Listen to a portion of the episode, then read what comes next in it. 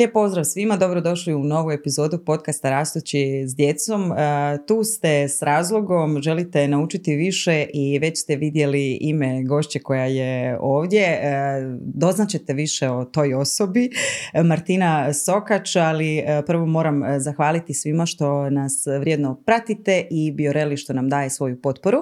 A Martina Sokač je osoba čije me gostovanje iznimno veseli za sve one koji ostanu uz podcast otkriće zašto je to tako, pogotovo ako žele riješiti neke svoje nedoumice u roditeljstvu i, i žele suradljivo dijete, ali bez kazni ako je to moguće. Martina, dobrodošla. Ana, hvala ti puno na pozivu i baš se veselim što smo danas ovdje.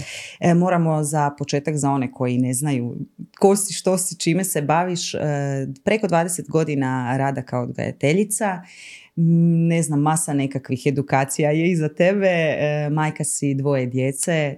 Tako je. Koliko je djece uopće prošlo e, kroz e, tvoj odgojni rad? Pa nekih šest generacija, plus ovako nekih još sporadično sa strane, znači šest generacija puta neki četiri godine.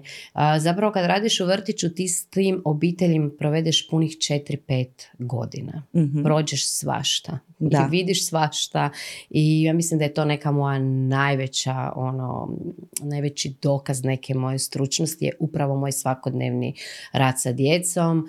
Formalno obrazovanje je jedna stvar koju trebamo, ali svakodnevni rad je nešto što te onako ispunjava i što ti daje neki kredibilitet. Pa naravno, praksa je ono broj jedan. Znam to kao uh, iz perspektive završenog pedagoga dok sam bila na studiju e, nismo imali puno prakse i sjećam se tih nedoumica u glavi, a dobro, sve to zvuči super, ali što kad se nađemo u toj situaciji, a dijete ti kaže ovo i ono, naš neću, ovako, onako. Ja e, znam da si ti jednom spominjala kao e, da si također i svoje uloge odgajateljice osjećala i pritisak u svojoj majčinskoj ulozi. jako. Upravo to i to je nekako najviše ispaštalo moje prvo dijete. Ono je mhm. moralo biti uzornog ponašanja, jer ja sam mislila da ja sve o odgoju znam. Ono, moram samo preživjeti tih prvih par mjeseci ono, s malom bebom, da se tu mhm. nekako naviknemo, pa ono, šest mjeseci nadalje ja ću samo uživati u tom odgoju i ono, ono toliko puno sam kao toga znala, ja sam već bila nekih 8-9 godina odgojiteljica kad sam mhm. dobila svoje prvo dijete, ali nažalost tamo negdje u drugoj godini života se taj moj čarobni svijet roditeljstva jako urušio kad je moje dijete prvi put počelo pokazivati otpor prema nečem, neću, ne mhm. želim. I sad onaj moj racionalni dio stručnjaka je znao da je to normalna faza, je znao da je to ok, da je to očekivano i znao je što treba napraviti. Ali ovaj moj emocionalni dio mame, ono mm kao sad se to meni dešava, pa napravila sam sve što trebam da mi se to ne dogodi, zapravo sam se tu jako borila. A tu je i pritisak društva, vjerujem da si imala taj osjećaj. Je. Ja, ja odgajateljica, a vidi sad moje dijete tu ima nekakav ispad. Jako često su mi se znali narugati ono u smislu, ajde da te vidimo sad, ajmo da vidimo kako ćete vi to pedagoški riješiti. To su bile tako malo ono neka ta porugavanja, ali zapravo je meni to bio jako dobro buđenje. Mhm. Znači, ok, ta sva tvoja znanja koja imaš ti momentalno ne pomažu u ovoj situaciji. Moraš riješiti ono unutar sebe. Moraš riješiti ta neka svoja uvjerenja. Zašto sad misliš da ako samo djetetu postaviš granicu i razgovaraš s njim, zašto imaš tu potrebu to zapečatiti s nečim, s tom nekom kaznom ili nečim, jer mhm. zapravo sam na svom prvom djetetu iskušavala ono i to kažnjavanje kažnjavanje, mhm. svašta nešto smo. Razgovor, razgovor, pa kad ne ide razgovor, e onda sad će biti neka Sjećam se e, u jednom intervju, mislim ja tebe pratim sve, nastupe, uh, rekla si e, nešto u smislu kao E, mislila sam da ja ću to spriječiti, ja ću se unaprijed lijepo ponašati i onda će moje dijete surađivati, ali to je, to nije bilo Toga nema. Znači to je ono sve roditelje sad koji gledaju ili koji žele postati roditelji. Znači super su edukacije, super je čitanje knjiga, ali zapravo roditeljstvo puno više rad na sebi, mhm. na svojim unutarnjim triggerima, na tome što tebi smeta, nego konkretno ono sad ćeš ti promijeniti nešto na djetetu. Ja sam zapravo trebala proći sa sobom, sa svojim unutrašnjim djetetom, sa mojim nekim odgojnim obrazcima koje sam ja donela iz svog djetinstva. Jer jedino iskustvo sa odgojem koje mi zapravo imamo, bez obzira na ove pročitane knjige, je ono kako smo mi bili odgajani. Tako je. A ja sam zapravo mislila kako ću ja sa svim ovim što ja znam, Mhm. pa unaprijed ću ja puno toga spriječiti i zapravo sam dosta toga prevenirala, imala sam i sreće u tome, Mhm. zapravo što sam znala dosta dobro djetetu pogoditi njegove potrebe. Moram reći da me za moje klauniranje, ono, znači ja sam dugo godina radila kao animator i kao klaun, to mi je onako jedno 30% nekih stvari u mom životu pomoglo, Da, jer da. djeca jako vole zabavu. Mhm. Vole tu Uče nas- kroz igru? Da, uče kroz igru, znači to mi je isto puno pomoglo, ali najviše od svega sam zapravo morala sama sa sobom riješiti uh, svoje traume, jer ja sam nekako odlučila da ću ja svojim roditeljima pokazat, dokazat da se može drugačije. Da, nije potrebno djecu fizički kažnjavati, Mhm. a, da nije potrebno djecu kažnjavati. Ja sam mislila kako ću ja samo razgovarati. A naravno djeto dvije i pol godine će me odmah shvatiti što ja želim reći. A, razgovor puno pomaže, ali moramo znati mm, gdje je kraj tog razgovora. Kada postavljamo granicu, Mhm. a kasnije mi možemo s djetetom o tome razgovarati i na primjeren način koji dijete razumije. Da, da, svaki uzrast ima ipak svoje. Puno vještina roditelji trebaju imati, upute nemamo, dođe dijete i sad često to isto čujem u tim razgovorima o roditeljstvu i ovako vidim sad i po komentarima na recimo i podcast i na neke druge e, slične sa ovakvim temama e, u smislu a šta sad prave znanstvenu fantastiku od toga? Pa mislim to je sve prirodno u nama, e, treba slijediti svoj unutarnji glas ili ne znam u biti mi radimo ono što smo naučili od naših roditelja i onda svatko postupa iz s- nekakvih uvjerenja iz svoga djetinstva i, eh, i mi smo učili po modelu i mi sada također kopiramo naše roditelje, ali to nije baš uvijek tako dobro. Da, pogotovo zato što su nas neke stvari a, povrijedile u našem djetinstvu. I sad zapravo ti kad si u toj nekoj situaciji a, kao roditelj iz tebe reagira jako često i tvoje unutrašnje dijete. Reagiraju tvoje neke rane, tvoje povrede. Mi se puno puta naljutimo na dijete i na neko njegovo ponašanje koje je stvarno realno u razvoju, u dobi tog djeteta, ono s dvije pol godine, ne znam, da se baci na pot kad mu nešto ne paše. Mi se tog trenutka ljutimo, ali ne samo na svoje dijete. Mi se ljutimo, iz nas izlazi ta ljutnja za puno nekih drugih situacija, jer mi se tako nikada nismo smjeli ponašati. Mhm. Otkud tebi sad pravo? Otkud tebi sad pravo, a lijepo sam ti rekla, čak sam ti i ljepše rekla nego što je meni moja mama možda rekla, jer su nekad puno više e, roditelji, znači imali su jedan čvrsti autoritet Mhm. i tako su u to doba svi roditelji odgajali djecu. Znači mi kad pričamo o toj nekoj razlici između tradicionalnog i modernog odgoja, mi ne pričamo o tome zato da bi mi sad naše roditelje omalovažavali ili kako oni nisu znali ili ne znam šta. Oni su, to je bila jedna premisa odgoja u to vrijeme, Mhm. da su svi tako odgajali djecu. Znači, rod, moralo se znati tko je roditelj, a tko je dijete i mora roditelj biti čvrsti autoritet. Mhm. I većinom jesu, tako su reagirali. A sad smo mi zapravo shvatili, mi imamo danas toliko znanstvenih istraživanja da se dječji mozak razvija do 28. Pa gdje su naši roditelji to mogli pročitati? Da. Znači tad je i pedagogija koju su naši roditelji možda mogli negdje čuti ako ih je zanimalo, je govorila isto čvrsti autoritet, nema popuštanja, Mhm. nema nič. A danas znamo da dječji mozak neke stvari ne može razumjeti. Znači za tu samoregulaciju njemu se razvijaju prvi kapaciteti od četvrte godine nadalje. Mhm. Znači do četvrte ni uopće re- imate realno očekivanje da će dijete samo umiriti samo sebe. Da. Može se umiriti jedino uz nas ili ne znam što. Znači danas mi to znamo. To su znanstvene činjenice. Mi danas stvarno ne možemo žmiriti na Ali to. što ove starije generacije kažu ili evo možda čak i neke mlađe koje su još uvijek uvjerene da je taj put ispravan e, e, e, prekidanjem nekakvog takvog ponašanja smatraju možda regulaciju emocija jer su oni e, ne znam kaznom ili prijetnjom, ucjenom ili čime već prekinuli to određeno ponašanje i zapravo su ostvarili svoj željeni cilj da je. to ponašanje prestane. Cilj su ostvarili da ponašanje prestane, ali definitivno je očigledno da je ta emocija zaustavljena. Mhm. Da dijete nije shvatilo tu emociju, ne razumije što mu se događa i ono će iz takvog obrazca naučiti s vremenom da mora prekinuti s tim ponašanjem jer mu slijedi neka kazna, slijedi mu nešto i dijete će ono jednostavno iz te neke zaštite samoga sebe, prestaće sa tim ponašanjem, Mhm. ali će potisnuti jako puno a, nekih emocija a, u sebe. Sad je tu pitanje što mi želimo, ali ono što se danas zapravo dogodilo, da današnji roditelji kao prihvaćaju da ok, nisu to baš bile neke dobre metode, mi Mhm. želimo nekim boljim i modernijim metodama zapravo dobiti isti cilj.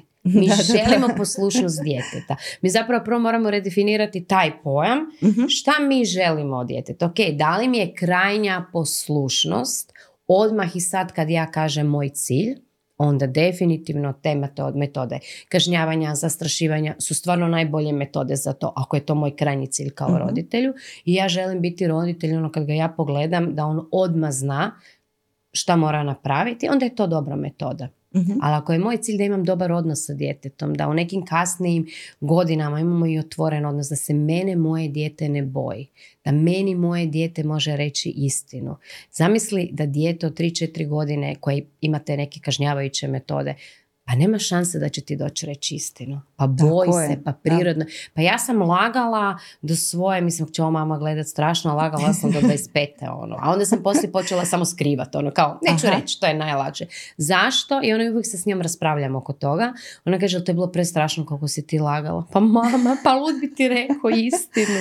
Mislim, sad kad gledamo iz odrasle perspektive, pa kako bi ti rekla istinu ako sam znala ću dobiti kazne i batina. Da, ali zapravo i društveno i politički recimo e, Korekt. u tom kontekstu gledano, e, Da. tada i cilj e, jeste bio odgajati poslušno dijete koje će biti dio sustava dok društvo se mijenja i sada se traži ne znam kritičko razmišljanje, samostalnost, Da. samopouzdanje i sve redom. Dakle, cijelo društvo se promijenilo, zašto se odgoj ne bi mijenjao? Jer Jednostavno se treba, treba mijenjati, se mijenjati. ali nekako balansirati. Mhm. Zato što ako mi danas odgajamo jako puno pojedinaca koji će sami sebi biti važni, oni, njihove Da, da, da. potrebe, mi smo malo skliznuli u tu neku sferu, oni, njihove potrebe, onda ne znam kako će to društvo biti za ne znam neki Mhm. 20 godina jer ja to jako često viđam i u vrtiću kada se nešto dogodi roditelji uh, znaju odmah doći s tim nekim napadom Mhm. ono, zašto ne prihvaćaju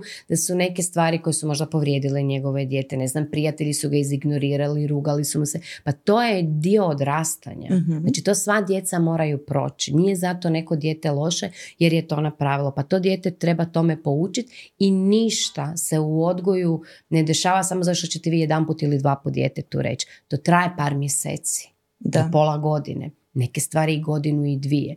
Jer uzmemo, na primjer, e, kad e, brojimo sa djetetom, ono, učimo ga brojati od druge godine života. Brojimo stepenice, brojimo autić, ali mi ne očekujemo od djeteta do šeste da zna točno prebrojati. Mhm. Ono, i nije te zato sram u parku ako tvoje dijete broji 1, 2, 5, 7, svima nam je to smiješno. Da. Ali što se tiče emocionalnog razvoja i emocija, mi očekujemo od dvogodišnjeg djeteta da odmah prihvati što smo mu mi rekli, da nema taj neki emocionalni ispad, da ne plaće, jer u tom istom parku ćete svi poprijeko gledati, Mhm. ono, svi imaju neki komentar, Da. pogotovo ovi koji se još usude komentirati, toga nije bilo u naše doba, sva djeca su danas razmažena, E, to sa dvije i pol godine e, će nas biti sram i očekujemo od djeteta da se može izregulirati. Mhm. A znaš koliko je teže izregulirati samog sebe kad si ti pod nekim emocijama, nego nauči točno brojat. Čak djeca Naravno. imaju prije kapacitet za nauči točno brojat, jer to rade, uh, ono, tu kognitivnu vještinu rade kada su smireni, kada je sve ok, Da. a ovo kad oni odu u taj disbalans, kad odu u to neko emocionalno pregorjevanje, kad njih ta emocija obuzme, Mhm. oni tog trenutka sebi ne mogu pomoći. Možemo doprijeti do njih s tim nekim oštrim metodama, samo zato što će se iza toga probuditi strah. Mhm. Super mi je ta paralela, znam da e, je isto ovako zgodno spomenuti ono kad dijete e, uči hodati, pa pada, pada, Ok. uporno pada i ti kažeš ajde sve je u redu, pomoći ćeš da ustane, poticat ćeš i svaki put ćeš reći bravo, to je super. A kada dijete griješi u samoregulaciji, ako mogu reći uopće da griješi, ako još to nije naučilo, odmah uslijedi ta kritika, ta kazna, ta naša Jer je pretjerana očekivanja. Da, jer mi imamo svoje probleme. Da, da, da. E, kako e, ne napraviti razmaženo dijete, a poštivati ga. Biorela Choco Multi Kids. Super čokoladica za super zdrave klince. Mama, ovo je super! Ti si super! Potražite u ljekarnama. Em, ta priča o granicama ono ovako ju rastežemo, ono Mhm. non stop kao žvakaću gumu neprestano, ali ja mislim da ajmo prvo onak pogledati šta, kojih mi izazova imamo sa granicom, jer zapravo granice su jako jednostavne. Granice je nešto što djetetu momentalno ne dozvoliš da radi i kažeš mu što može raditi. Mhm. Baš ako ne želi to drugo, zapravo moraš dio fizički sa, sa tim e, kažeš što drugo može raditi, mislim da tu mnogi propuštaju. Recimo ja, Da. ja bih to, nekad bi samo rekla ono ne, ne možeš, nemoj, nemoj to. Da. Ali ne bih se sjetila u tom trenutku da mu preusmjerim pažnju. A zašto? Zato što ti to ne znaš. Ti nisi to imala taj ono model, Model, da. da. ti je neko rekao, znači mi to zapravo moramo vježbati i učiti. Ali ono što nas brine u tim granicama, ono što nama stvara problem, Mhm. je to što će dijete imati reakciju na našu uh, granicu. I tu mi zapnemo onda. Da, da. A normalno je da će imati reakciju. Mislim, ti da imaš neku susjedu koja ti baca smeće ispred ulaza i da je sad kažeš ono, oprostite susjeda, više to neću vidjeti i da ne znam, ono, postaviš oštru granicu da to Mhm. više ne radi. I da ona sad još ima neku reakciju na to, ti bi zatvorila vrata, ono, ok, rekla sam ti svoje, postavila sam to. ti granicu, to je to. A na dijete, znači imamo tu, mi odmah imamo kao da dijete nas ne poštuje, Mhm. tu mi imamo lošu sliku o sebi kao o tom nekom autoritetu, jer nismo sigurni kakav smo autoritet. Mhm. Jer kao mi mislimo, želimo biti i prijatelji sa djecom i ne znam ono da sve mi nešto tu razgovaramo, objašnjavamo, ali u pozadini stoji onaj čvrsti autoritet kojeg smo gledali kod naših roditelja. Mhm. I čim dijete ima prvu neku reakciju, mi više nismo dobri sa ovim autoritetom kakav želimo biti, mi odlazimo u ovo, e, bit će onako kako ja kažem. Da, da, Mislim, da. to je rečenica koju sam ja izgovorila puno puta u svom životu, pogotovo svom starijem sinu i jednostavno će biti tako kako ja kažem. Dosta razgovora, kupite stvari i idemo. Mhm. Znači, neće našoj djeci od neke čvrste granice, koja je onako na granici sa kažnjavanjem, Mhm. neće biti ništa ako se to dešava a, ponekad, ako mi tog trenutka kad to napravimo, znamo zašto smo to napravili i Mhm. budemo svjesni da je to bilo tog trenutka do nas, a ne Mhm. do djeteta i nakon par minuta ne znam, kad nas prođe ta huja, to iskomuniciramo Da, i da. kažemo onda, ok, sad sam pretjerala, moje ponašanje nije bilo u redu, a, znaš, ono, ne možeš to, ali možeš to i to. Znači, Mhm. mož- mi se možemo vratiti nakon pet minuta kad dođemo k sebi, povratiti se i reći djetetu šta može. Ali kad mi odemo u to da mi djetetu sad zbog neke njegove reakcije na našu granicu počnemo držati moralna predavanja. Mhm. Moralna Pogotovo predavanja malenima su strašno. Znači, to je neka stvar koja ba zapravo najčešće i najteže se nekako griješimo od djecu po nekom mom iskustvu. Jel vidiš kakav si i lijepo sam ti rekla, koliko puta sam te zamolila, kako se možeš tako ponašati, pogledaj kako ti je mama lijepo. Jer zašto smo mi Sve smo lijepo ti rekli, dali. da, sve smo ti dali, zašto sam ti ja lijepo rekla, pa ti ne bi trebao imati otpor prema tome. Mhm. A otpor je zdrav. Otpor je građenje dječjeg identiteta.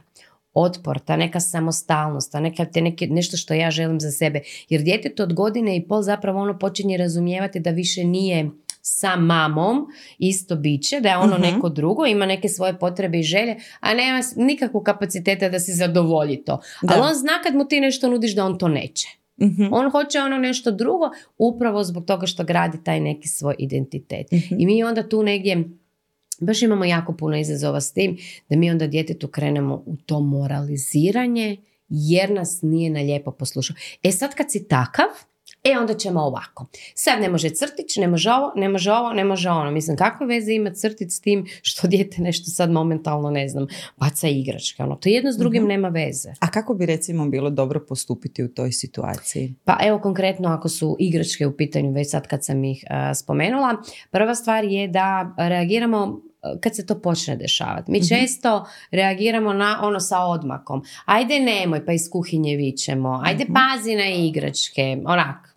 Pa nam je možda malo čak i smiješno kad se to u početku neko ponašanje Da, počne da, da. događati i onda u nekoj sekundi kad to ponašanje eskalira, ako djeteta zapravo se to ima tendenciju povećanja, ako je dijete krenulo, ne znam, sad bacati, gurati nešto, to će ići samo sve više i više ili njemu to trenutka ta neka igra. Znači ako je malo dijete, onda zapravo jako često ja svoje djecu vrtić učim, ono stop, kao fizički pokazujem tu ruku. Mhm. Ta ruka i taj stop a, pomaže malom djetetu a, nekako da shvati da je to sad nešto ozbiljno, Mhm. jer njemu povišeni tonovi a, ga preplavljuju. Mogu izazvati strah kod djeteta, ono, jer mi, mi smo ono veći, višli od njih i sad dođemo tu, počnemo vikati odjednom. Dijete tog trenutka nas više ne čuje. Kad se Mhm. spustimo dole, kad mu kažemo stop, A smireno? da, e samo ta jedna odlučnost u našem tonu i ne naša ljutnja na dijete od dvije i pol godine koje baca igračke. Pa to mu je igra. Da. Ono stop, nema, znači ono igračke ne bacamo, kocke ne bacamo. Ali moramo imati nešto ako je dijete od dvije i pol godine konkretno šta bi mogao bacati. Možda možemo imati loptice koje može bacati ili Mhm. nešto drugo. Znači za tu dob moramo imati neki, nešto drugo što mu možemo reći da može bacati. Ali za dijete od četiri i pol godine ne moramo imati ništa što bi on mogao bacati. Ono stop, čuvamo igračke, Da, Ono ili, što će- ili namještaj. da, kad ili je to namještaj, doma. da, ili nešto tako, znači ono to ne radimo. Da. Znači ono jasno kojem ponašanju stop. Mhm. Možemo čak i te ja poruke mm, su dobre, a ono kao želim, e, želim sad, e, ono, želim da prekineš tim ponašanjem. I sad ako sam ti već prije toga rekla Da. i nisi doživio, onda imamo pravo reći ono stop, ne želim više vidjeti to ponašanje. Da. Lijepo sam ti rekla prije toga, želim da sad prekineš tim ponašanjem. Mhm. Ono, šta možeš drugo raditi sa igračkama? Jel možeš se drugačije igrati? Ako ne možeš, da ih pospremi, makni, traži nešto drugo. Znači ne želim da sad to radiš. Da. To su ok poruke ako nije ona, e, ona krivnja u njoj, posramljivanje i sve ostalo ono da mi krivimo dijete. Ono. Mhm. I nećeš to više tako raditi. Ti si me čuo što sam ti ja rekla. E, Da. tu smo u onom drugom, e, u drugom obrazcu. Velika je vjerojatnost da ti dijete neće željeti prestati bacati Mhm. igračke. Zato što si ti njemu to rekao i ono još će te pogledat, jer oni tako iskušavaju. Oni Mhm. gledaju koliko oni mogu. A dobili su veliku pažnju. Da, sa tim ponašanjem. To znači da onda nekad, pogotovo mlađu djecu, ih moraš fizički maknuti od toga. Mhm. Žao mi je, sad ćemo se maknuti odavde. Da, jutro sam baš gledala video, susjeda mi šalje kao novi stilovi roditeljstva, pa se dijete baca tamo u trgovini i ono plače i onda mama se spustila i ona njemu govori ok je, samo proradi svoju emociju, ja sam tu, ne moramo se ustati, samo ćemo ležati, dok ti to ne proradiš, mislim to je bila satira, ono, Mhm. da kao ti proradi svoju emociju, nije bitno što su tu drugi ljudi, što im smetamo, što smo tu na podu, ti si najvažniji, kao to su te neke poruke osnažujuće, E, ako bi išli u, u, u, u, u takvu jednu krajnost, e, kada ne bismo postavljali granicu, pa čak i tu fizičku koju si spomenula, dakle ako dijete, ne znam, baca se na pod e, u trgovini, je, mislim, to su mala djeca od godinu i pol, dvije recimo, pretpostavljam i valjda ne bi bilo u redu da se zaista dijete od pet godina Tako, tako, je, to, ponaša. tu već imamo izazova, onda i problem. Onda je već bilo nekih Tako e, propusta recimo do te Mhm. pete godine jer do tada se takvoj samoregulaciji već trebao naučiti, ali ako dijete znači od godinu i pol, dvije tu ne sluša, pokupi ga. Što ćeš sada? Vrištat će. Da.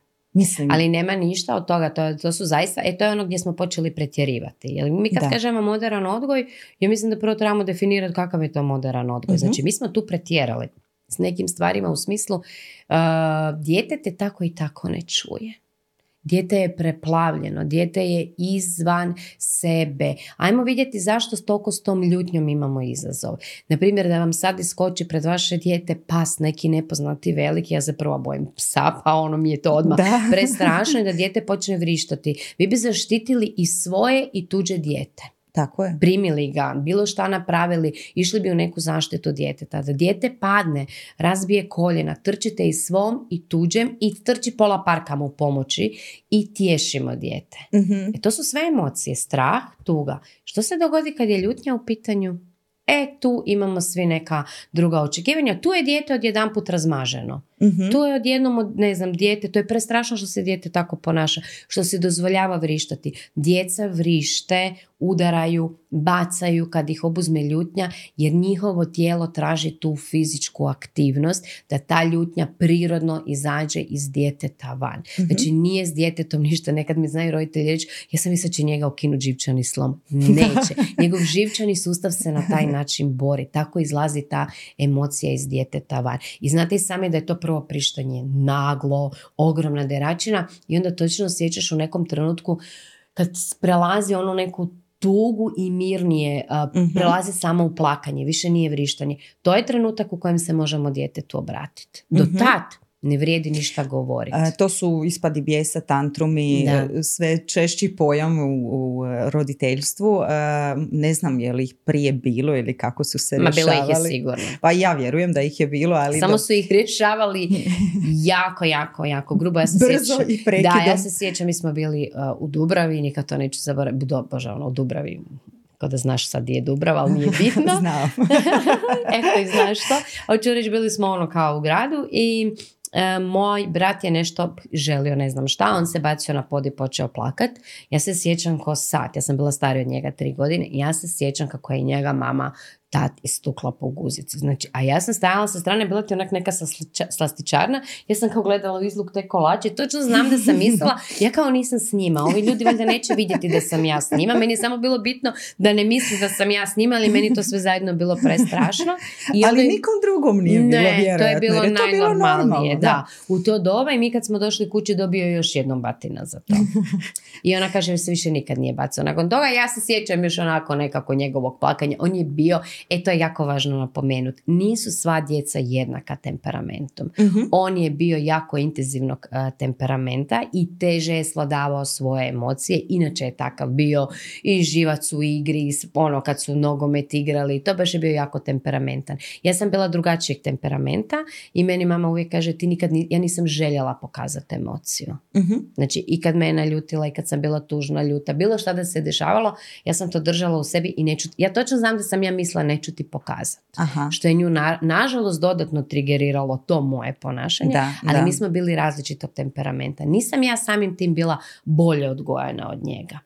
Ili je on bio lošiji od mene. Samo eto, on je to negdje pokazao. Ali Mhm. on je zaista za to dobio baš onako jake batine i, i tu, o tome se još danima pričalo. I Dobro, ako ti mogu to- sad upast kao, kao e, komentator, a šta mu sad fali? Dobio je batine, je li sad on nefunkcionalan u, u, u, u svom Mm, Pa nije nefunkcionalan, nije nefunkcionalan, ali recimo da odgaja svoju djecu drugačije. Da se jako, jako trudi oko svoje a, djece i recimo da mu jako to dobro ide. Ima tu jednu, a, ima tu jednu strogoću, ozbiljnost kada treba, Mhm. jasno zna postaviti granicu i sad ima malenog jednog od, e, sad će dvije godine i taj je intenzivan, taj je na njega i mi se sad Mhm, mhm. smijemo i kažemo ok, ovaj stariji je zaista onako jedno predivno dijete i nije, ta- nije takav neki težak temperament, mlađi je puno intenzivniji i prolaze sad fazu tantruma i toga svega, ali recimo da no, ono, nisam to primijetila i znam da to stvarno ne rade, da odlaze u neku ljutnju na dijete se dijete tako ponaša. Mhm, mhm, mhm. Kako ono postupati onda u tantrumu? Pa po meni je nekako najbolje zaista fizički dijete maknuti iz nekih opasnih situacija. A ako Mhm. si doma, onda ga pustiš, baciš tu i tamo neki jastuk, baš ako se negdje ono plaće baca da se ne bi ozlijedio i pričekat dok prođe taj najjači intenzitet, onda se negdje djetetu približiti. Ja nisam nikako za ignoriranje, to vam je napuštanje djeteta. Da ga sad taj veliki pas napadne o kojem smo pričali, Da. jer bi vi okrenuli leđa na drugu stranu. Pa nek se dijete sad bori sa strahom, neka svlada svoj strah prema psu. nažalost ima i toga, ja moram tu upasti. Da. Recimo, Za plakanje će ignorirati.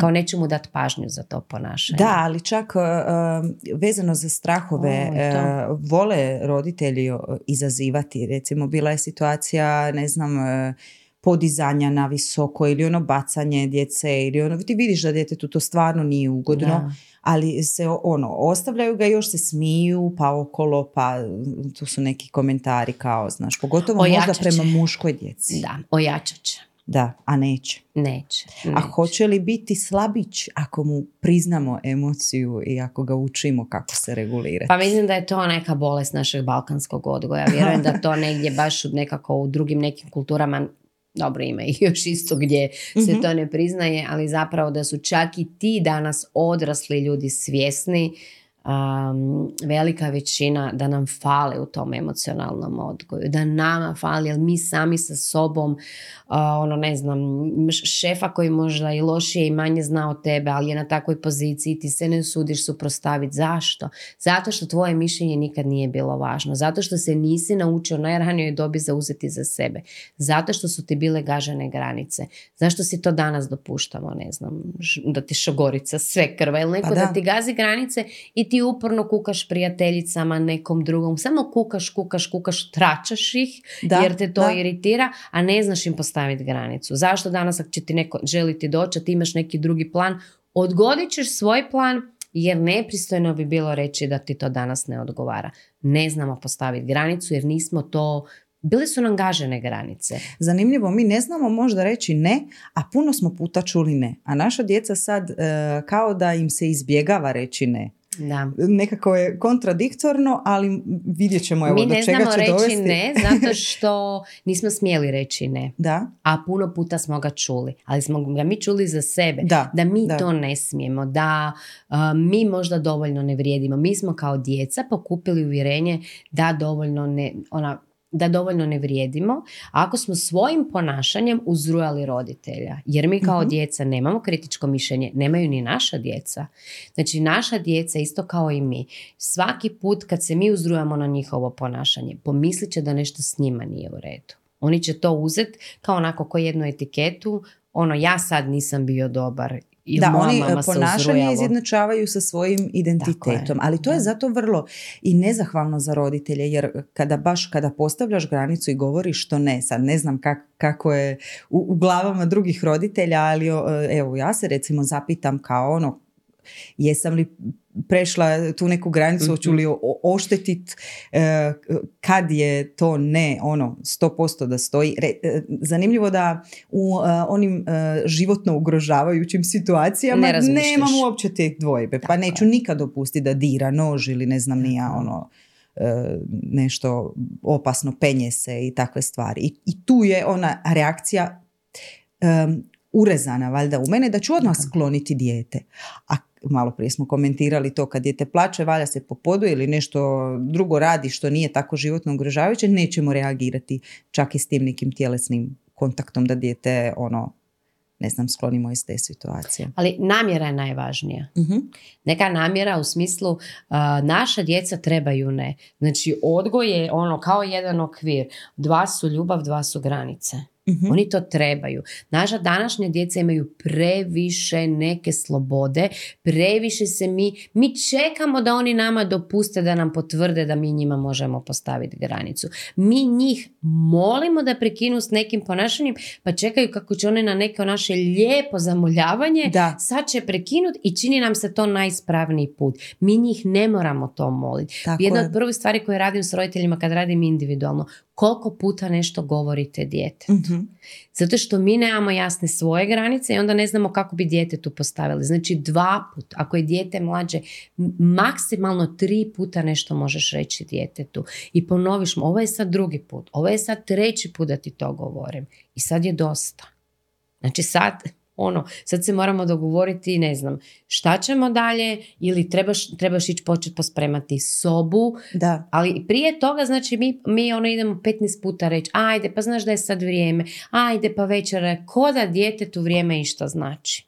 Ono je Ili došlo ono- u 5-6 kući, ono bi Da. se igralo, pa nemam pojma da je pola 8-8, da vi sad morate tu svu rutinu nekako srediti i sad ćemo mi čekati A kad, kad će se biti. tako daju te narodbe, ovaj, skužila sam to recimo i kod sebe i kod muža i kod drugih nekih parova s kojima se družimo, ono kao pokušavaš dati naredbu, ali da ne zvuči toliko naređujuće, pa ćeš, ajde ljubice, vrijeme je da pokupiš igračke, pa sad dovikuješ iz druge sobe, onda to drugi, treći, četvrti put ponavljaš peti, onda A ne znam, ništa, sedmi ovako. pukneš, dereš se i onda kažeš, Ništa. sluša me, sluša me tek kad vičem. Da.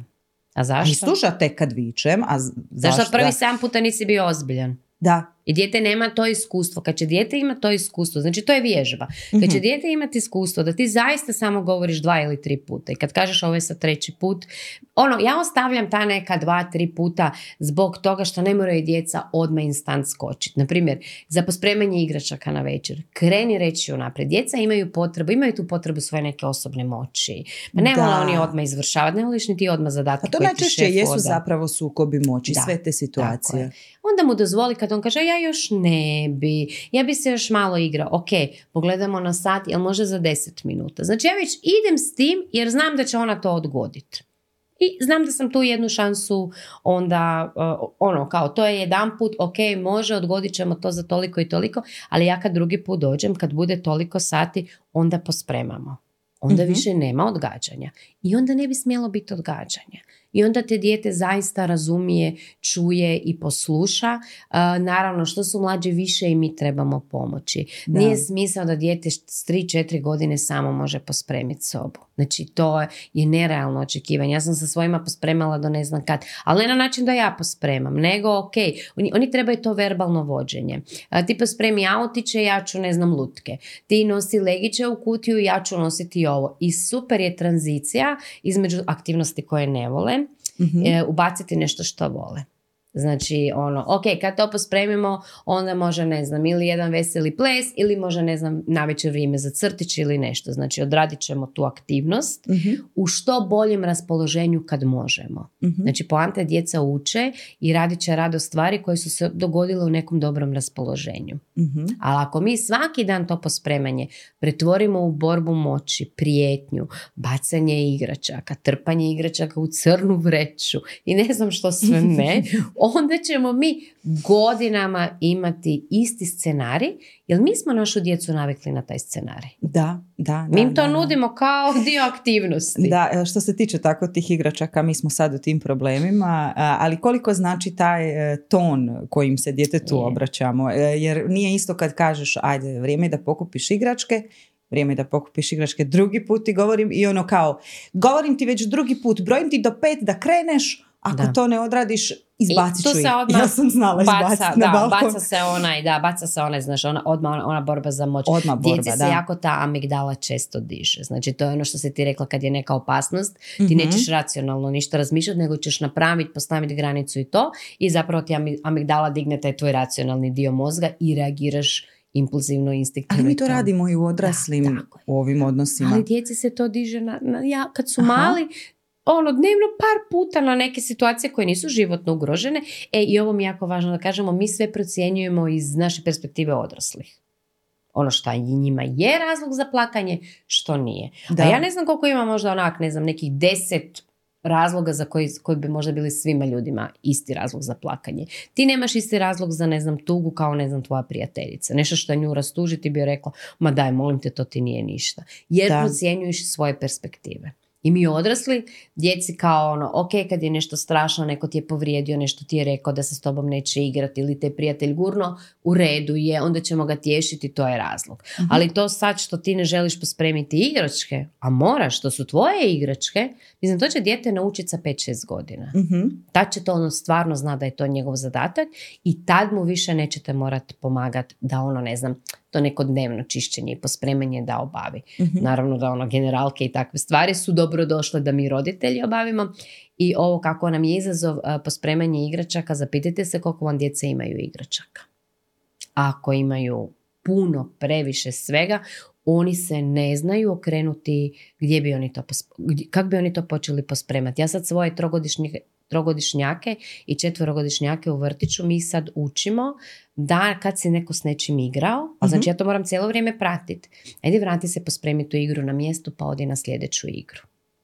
To je učenje toga i ja vjerujem da ću u petoj godini moja djeca, ve- velika većina iz grupe, moći znači primijeniti to pravilo ja i sam tako to se pokušala, igrat. to kod moga sina ne funkcionira još uvijek. Još uvijek, pa koliko je star? Tri i pol.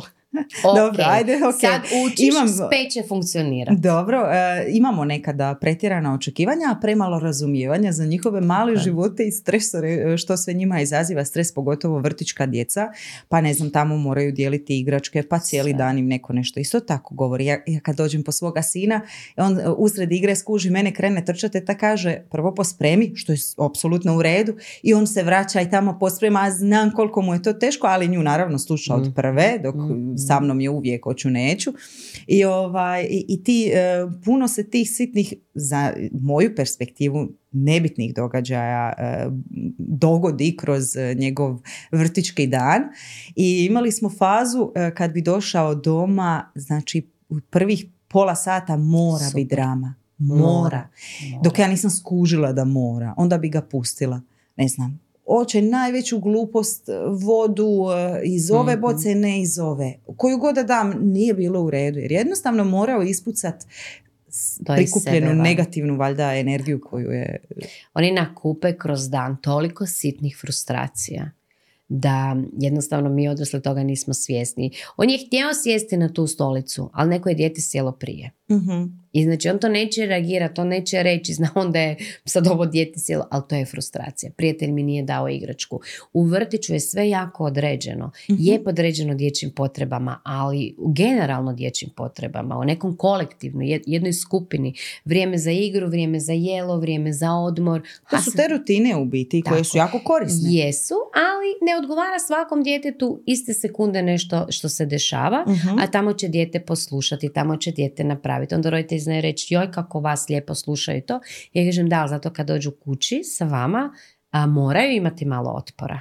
Moraju negdje pokazati da su i oni neki gazde na ovom svijetu. Moraju negdje tu svoju moć Mhm. a, malo iskazati i super je da to što si primijetila, znači šta god da ti njemu hoćeš dati, ugoditi, a to je recimo do neke četvrte godine imaju takva neka ponašanja kad Mhm. dođu kući, a gdje ću ako neću u svojoj kući sa svojim roditeljem. Čak je to bilo ovaj, za utjehu ono kao da se dijete toliko osjeća povezano da se može stvarno ispucati i to sve ponašati. A ja to recimo prepoznajem uh, i u svom odnosu s roditeljima da ću nekad ispucati uh, svoje negativne emocije jer ću biti fina i na poslu i sa ne znam Mhm. muževom, rodbinom ili tako, Tako ono nešto što mi neće biti uh, zgodno čut, prešutit ću, ali da mi to isto kaže moja mama, pa ne, ne bih joj O, baš nemaš više filtera. Tako je. E, ali to je samo pokazatelj zapravo uh, Otvorenosti i otvorenosti i odnosa. E, I to dobro. Da, tako da, to je da. dobra vijest, eto roditelji, ako se E, to ja dijete to kažem ispucava, često roditeljima, super. da, to vam je super. Ja kažem vam, to samo meni radi. Ja kažem, to je super. Znači da, da je s vama najslobodniji na ovom svijetu.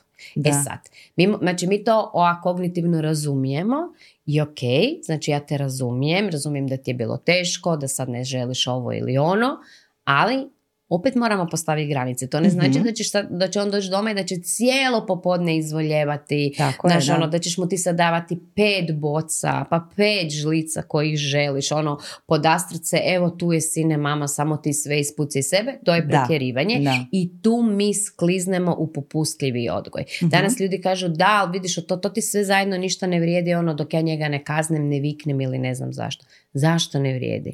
Jer mi smo otišli u prepopustljivo. Mhm. Znači, ne može dijete znat kad ti misliš ozbiljno. Ako mu jedno kažeš tri, a drugi put pet puta.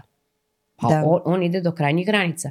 I da bi on znao da ti zaista misliš tri puta, ti to moraš puno puta ponoviti. Oni uče iz istih iskustva. Ako mi jednom imamo tri, pa pet, pa sedam, pa dva, pa jednom nijednom, ono je zbunjeno. Ali tu je jedna stvar e, nezgodna za roditelje jer ti moraš biti stvarno da maksimalno uključen u tu svoju ulogu. Jer tebi ne odgovara svaki put da prekineš neku aktivnost, dođeš, spustiš se, pogledaš dijete u oči i kažeš e sad to mislim ako razumiješ Da. što hoću reći, Da. radim, pravim ručak i sad zagorit će mi nešto, ja moram sve ugasiti da bi ja sad njemu rekla i to sad više ne smiješ. A moram, znam da moram, Da. ali ne da mi se svaki dan.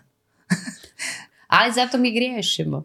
Da. Zato i mi roditelji, ja kažem roditeljima ono, ok, nemojte sad biti strogi prema sebi prema svojim pogreškama. Zato što i vaše dijete iz vaših pogrešaka isto nešto uči. Može Mhm. naučiti ako vi poslije tu pogrešku izverbalizirate i ono što mislim da je jedino važno, zapravo vidjeti e, šta je bilo do mene, šta je bilo do djeteta.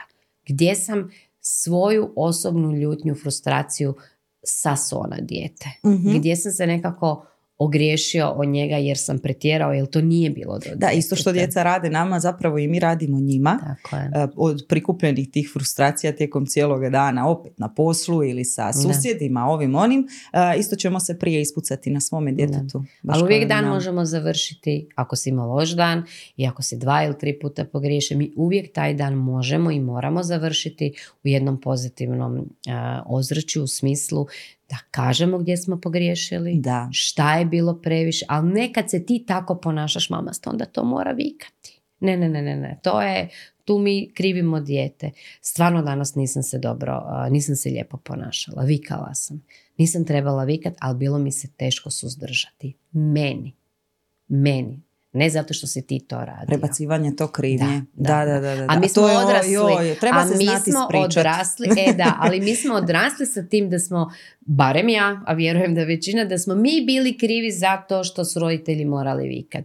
I sad zapravo mi ne, nemamo tog riječnika, mi taj Mhm. riječnik uh, moramo uh, vježbati. I navečer kad vi zagrlite svoje dijete, kad mu se ispričate, kad ga zašuškate u tom krevetu, vaše dijete je vama sve oprostilo.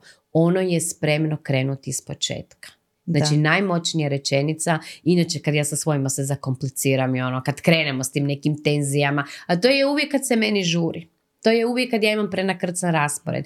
To je uvijek kad ja nisam dobro. Mhm. Čudo Božje, kad je meni sve ok, mi nikada takvih nekih ono dnevnih ono ludosti nemamo, nego uvijek zaista polazi od mene. I onda ne Je. znam kad ja kažem ono, a, ok, ok, ok, ok, sad smo tu, ne znam, krenuli s nekom deračom, moji su već i pubertetlije, pa to su sad malo Mhm. povišeni toni. Ok, ok, ajmo iz početka. Ajmo iz početka. Znači, kod nas je to magična stvar kad ja kažem ok, ajmo iz početka i čak i moja malena to zna isto i sin isto. Ode u sobu, tam se malo zgalami i vrati se. Ok, ajmo sad iz početka. Znači ovo što je bilo, samo baci sa strane. Nema ponavljanja, nema više dramaturgije oko toga. Idemo iz početka i što sam krenula sa svojim djecom, pa tamo negdje u prvom razredu kak je Lovro bio drugi, um, ona škola, pa neke bilješke u bilježnici, pa ono, moja frustracija do pe- 150. A, ja sam onda počela koristiti time out za sebe. Mhm. Ok, ja se sad idem u sobu smirit i onda ćemo razgovarati. Jer ono što ja prvo sam imala potrebu reći nije baš bilo dobro začuti i onda u sobi, ok, šta ti je sad važnije, ta ocjena ili odnos s tvojim djetetom. Znači samoj sebi sam tu mantru ponavljala, ponavljala, ponavljala jer to me užasno trigeriralo. Onak, valjda sam isto mislila da moram imati sve petice, ono i tako. Bilo bi dobro da ima, pametan je pa može, Da, da, da. ali mislim i ocjene su, taj, taj široki raspon ocjena je zapravo nešto što a, i Postoji djeca razlogom, imaju jel? pravo griješiti. Mhm. I otkud meni pravo na očekivanje da će moje dijete biti super odličan učenik? Baš. Mislim, pa mogla sam ja biti. Još uvijek Aha. mogu nešto upisati pa biti super odličan učenik. Da, ako da, mi je da. to toliko važno. A mi to podrazumijevamo. To je danas po defaultu. Mhm. Danas su svi neki odlični učenici i Da. to mora biti. Da, i kompenziranje nekih naših je. snova, bilo da je ostvarivanje u sportu, plesu, ne znam Da. ja, nekim hobijima koje mi nismo imali. Toga isto znam dosta vidjeti. I, Natjecanje. I bukiranje previše e, dječjeg vremena. Pogotovo vjerujem u školskom uzrastu. Evo ja još nisam do toga došla, ali vidim oko sebe. E, milijun neke aktivnosti. Biorela Choco Multi Kids. Super čokoladica za super zdrave klince. Ovo je super! Ti si super! Potražite u ljekarnama. Roditelji su postali taksi službe. Mi nemamo, roditelji nemaju danas života kad djeca krenu, ok, zaista ima talentirane djece Mhm. koja to žele, koje je to važno i tu ne bi bilo ok da mi kao roditelji to štopamo, ali baš ono imati tri aktivnosti koje tebi idu super, koje su tebi važno i muzičku i jezik i sport. Pa mislim, to su tri različita talenta, ono, pa ne znam, to stvarno mora biti, ne znam kako dijete da zaista ima sva tri talenta i da su mu sva tri jednako važna i onda roditelji nakon svog posla voze, razvozu, razvoze djecu, čekaju, načekavaju i navečer kad dođu u 7, pola, 8, 8 kući, oni su svi umorni, nervozni i onda kreće ono Kak, jesmo ili nemamo kapaciteta, pa otkud nam kapacitet? Pa da, cijeli dan je ispunjen, ne samo Tako je. roditeljima, nego i djeci. To je Tako zaista velika razlika u odnosu e, recimo na moje djetinstvo konkretno, Je. gdje sam imala nastavu od 3-4 sata u osnovnoj školi, e, do oni niži razredi, Da. kasnije je bilo nešto više sati i cijelo popodne zapravo slobodne igre, osim zadaće koja se odradi pa, u pola bila sata, gotova, nemam da. pojma. Nismo imali toliko zadaća. Nije bilo ko toliko oni, ne. zadaće, da. Možda nismo pisali. A ono kao sve je to neka priča o cjeloživotnom učenju, pa te krene već od, ne znam, ni ja, treće godine. Projekti koji rade roditelji. Na, O, kako ali u biti je, i obrazovni učenje? sustav e, je donio tu priču. Je, I onda i mi, ako smo išli u neke visoke škole, pa smo za to sve čuli, i onda kao dijete već od ranoga uzrasta krenemo izlagati tome da se stalno nešto trudi, da, da je ono u nekom programu. I mi baš već, gledamo, mi već gledamo u ovim ranim, nižim razredima, o, razmišljamo o akademskim uspjesima djeteta u budućnosti. To će mu dobro doći. A, u prvom razredu masovno roditelji ono kao a, mora odmah naučiti učiti u prvom razredu. Oprosti, prvi razred je prilagodba na Mhm. novi sustav života, a dijete će učiti, učiti i drugi, treći i četvrti razred. Da. Drugi, treći i četvrti. To su tri godine. I dijete neće naučiti učiti ako mi stojimo iznad njega, stvaramo nervozu, diktiramo mu što treba napisati i da mora svaki dan, to mi je prefamozno i vjerujem da će koristiti ljudima. Neke moje prijateljice su, znači djeca u prvom razredu, ono, sva neka nadprosječna danas djeca, one žele da oni svaki dan e, sve to ponove što su radili u školi. Dijete u prvom razredu uči do 20, Mhm. a mali znači zna zbrajati ono e, do tisuću. I ona bi da on vježba do 20. Ja ju pogledam i kažem, čega oprosti. ne, ne, ali samo da ima tu naviku učenja. Tvom djetetu još dugo vremena neće trebati navika učenja, tog Mhm. da on sjedi i nešto ponavlja, pa on već zna za treći razred matematiku. Pa ti njega sad forsaš i naravno da dijete frustrirano ne želi sad to tu ispisivati kad ono to zna. A na kraju krajeva pitanje je uopće za koje struke ćemo mi e, obrazovati našu djecu. Pa sve se više vraća potreba za zanatima, Da, što je ono, mislim, gdje će nas sve to nešto zamijeniti, a i puno to, zanimanja. tako je, i I, onda, a naš sustav i mi školujemo djecu za nešto što čega možda uopće neće biti u tako je, budućnosti. tako je. E, pa ajmo onda razmisliti šta će djeci sigurno trebati. Trebat će im samopouzdanje. Mhm, Trebat će im vjera u sebe, mhm. u neke svoje vještine. Trebat će im trud. Znači, naglasak na trud i rad. A ne ono svaki crtež koji dijete donese mi padamo u nesvijest. Vau, kako je predivno, ti si to najljepše nacrtao, ti najljepše i najbolje Da, s tim crtaš. pohvalama, to mi je Tako, ono, to isto ja kažem, to famozno. je zamka suvremenog doba. Naravno da treba pohvaljivati, kao naš, naši nisu pohvaljivali, nego su nas kritizirali da mi kao budemo bolji. Da. Sad smo mi shvatili da je pohvala zapravo dobra i opet smo pretjerali u njoj. Mhm. Znači pohvaljujemo dijete, ti si najbolji od koga? Daj ga uči da bude bolji od sebe jučer. Ako će se u nečem truditi. Mhm. Ti si najbrži, najbolji, ti si naj, naj, naj, naj i onda dijete dođe, ne znam, u školskom nekom sustavu i vidi da nije naj, naj, naj, da ima ovaj radi naj ovo, ovaj bolje crta, ovaj ne znam, bolje lupa loptu ili ne znam šta. Da. I onda dijete naravno ima lažno samopouzdanje. Jer mi mislimo da ćemo sa svim tim silnim pohvalama djeci stvoriti ono takav kapacitet, a nećemo ako ono nije proživljavalo i nelagodne emocije, Mhm. ako nije naučilo a, na neke loše stvari koje će mu se dogoditi, a ne da ga mi vadimo. Prijatelj ga uvrijedio, mi odmah, to ti uopće nije istina što ti je on rekao. Šta te briga šta ti je on rekao? A briga ga je, Mhm. jer ima osam godina i prijatelj mu je najvažniji na svijetu momentalno i nema 45 pa da može procijeniti jel mu stalo do nečijeg mišljenja ili ne. Ok, onda reći da, znam, ok, to te povrijedilo. Što ti misliš o sebi? Za, ka, ono, kako si to doživio? I pustiti dijete ako treba da bude i tužno, da otplače, preplače i tek onda se vratiti na to, ok, ali šta ti misliš o sebi? Koje bi ti svoje vještine izdvojio da baš radiš jako dobro? Znači ne moramo mi njega odmah uvjeravati u to da to nije istina, ti si najbolji, ti radiš bolje od njega, ovo i ono.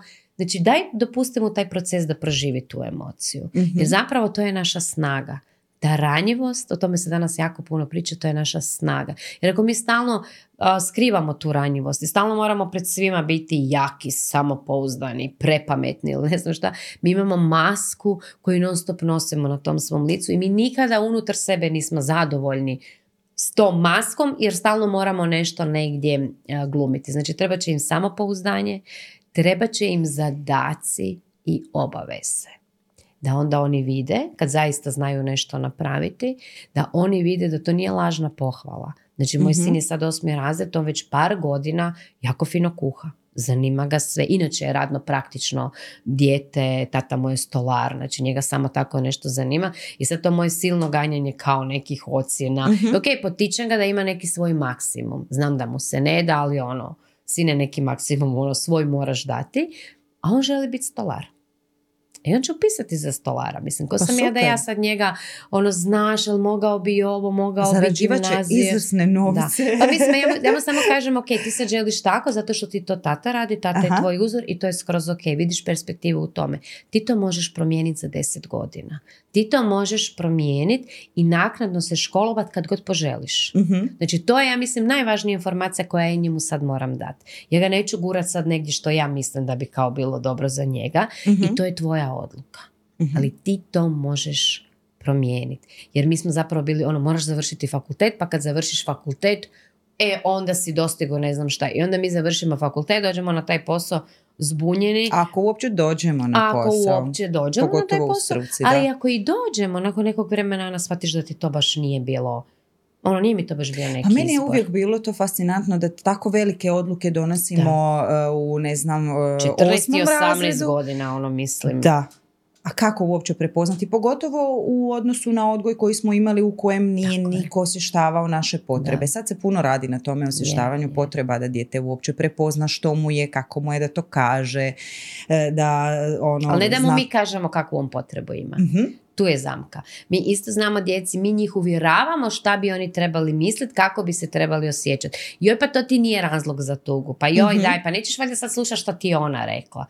Oprosti, meni je to razlog za tugu. Znači, nemo, nemoj me uvjeravati u nešto, ono, ok, kako se ti s tim osjećaš? I što ćemo više pričati o tome.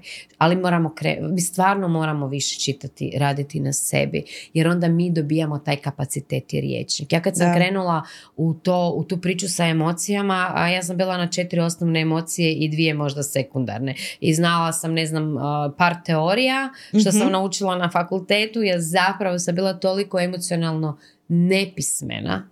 Ja još uvijek danas i sad radim, idem na u tjelesnu koherentnu psihoterapiju, edukant sam i to. Ja tek tamo sad zapravo shvaćam koliko ja još uvijek ne znam o emocijama. Koliko ja Mhm. znam samo sebe pitati, čekaj, jel ti to sad želiš ili ne želiš?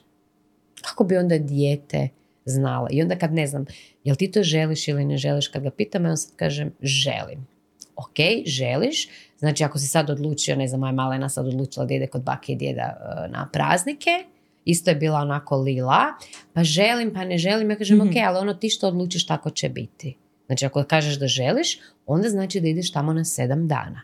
Ono, nisu nam baš sad tu da A ću ja tu i doći. preuzima odgovornost Tako za je. svoje odluke. Preuzimaš odgovornost za to što sad ti si rekla da želiš, jer ne mogu doletjeti po tebe 500 km i vratiti te isti dan doma, ako ćeš ti u nekom trenutku reći, e ja sad više ne bi, meni je dosadno. Mhm. I to će se sigurno ovih sedam dana dogoditi. Mhm. Biće navečer kad će ona zvati pa malo na telefon. To smo i prošle godine imali pa onda ja pričam na telefon dok ona ne zaspe ili pusti si neku priču.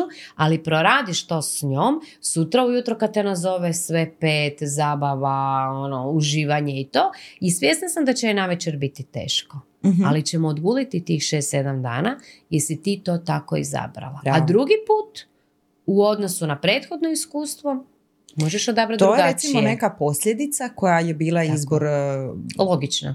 da, logičan Prirodna. izbor i eto, em, u jednu ruku će biti nešto i Da. neugodno u svemu tome. Uvijek se govori o tim posljedicama i kaznama, ako želimo izbjeći e, kaznu, pa onda kao određujemo neku posljedicu koja isto opet sliči na kaznu. Zato što ju mi izričemo kao kaznu. Ono, kao mi, to ne, mi više nećemo reći da kažnjavamo dijete, nego dajemo logične Ovo ti je posljedice. posljedica, da, da. da. Ali ako ju ti ishitreno daš, ako se nisi unaprijed s djetetom dogovorio oko te posljedice. Ukoliko se, ne znam, to i to dogodi sad kad dođemo tamo i ne znam, dijete se ne, ne zna ponašati na rođendanu, Mhm. stvara dramu ili ne znam šta, morat ćemo ići sa rođendana doma. Mhm. To, to E, je da, drago mi da si to spomenula, to ja radim od kad sam pročitala da je to dobro. Pripremam dijete na terenu. Tako je. Znači mi se vozimo do ne- nekog događaja i onda ja kažem sad će biti to, to, to, bit će ti, ti ljudi. Kako ćemo se ponašati, što bi bilo lijepo, što nije. Ajde, e, ono, dijelite igračke, znam da će vas biti puno, ali morate se dogovarati i tako. I onda kad se nađe, a bude ta situacija kad oni krenu se čupati oko nečega, onda ja kažem, jesmo malo prije pričali o tome, pa znaš da želite, aj možete li se nekako dogovoriti, imaš li ti ideju? Onda on iznese neku drugu igračku i kaže, evo tebi sad ova ili ja ću ovu i onda se mijenjaju. Mislim, to je isto u procesu učenja, nije to baš uvijek I, tako. ali dogovaranje Da, da sad ovi koji mi znaju dijete ne kažu, ma o čemu ona priča, mali tamo mozak Da, pije. da. Ali naša djeca trebaju tih socijalnih iskustva i gdje se svađaju, gdje se pokušavaju dogovoriti, a nas trebaju kao moderatore, ne da Mhm. mi sad dođemo, e ti ne može ni jednom ni drugom sad kad ste se svađali. Šta su naučili iz toga? Mi smo trenutno iz svog bijesa oteli tu neku igračku, Mhm. jer smo sad mi ljuti i dosta nam je, pa oni će se krenuti svađati oko treće stvari. Da. Da. Nismo ih ništa naučili. I ok, ako to napraviš, napravila sam ne jednom, nego više puta svojima kad se oko nečeg svađaju, Aha. ono, iščupam, uzmem i, i ovako, ono, odvrti se, E. ok, dobro, nisi ništa pametno napravila, vrati se u sobu, ok, ono, poludila sam, reagirala sam kako ne treba, ajde vidim, jel vam to važno? Ajmo vidjeti kako ćete se dogovoriti. Ja se uvijek izvlačim. Ja kažem, to sam uzela sad zato što je opasno, tražim Dobro, to još puno toga je opasno.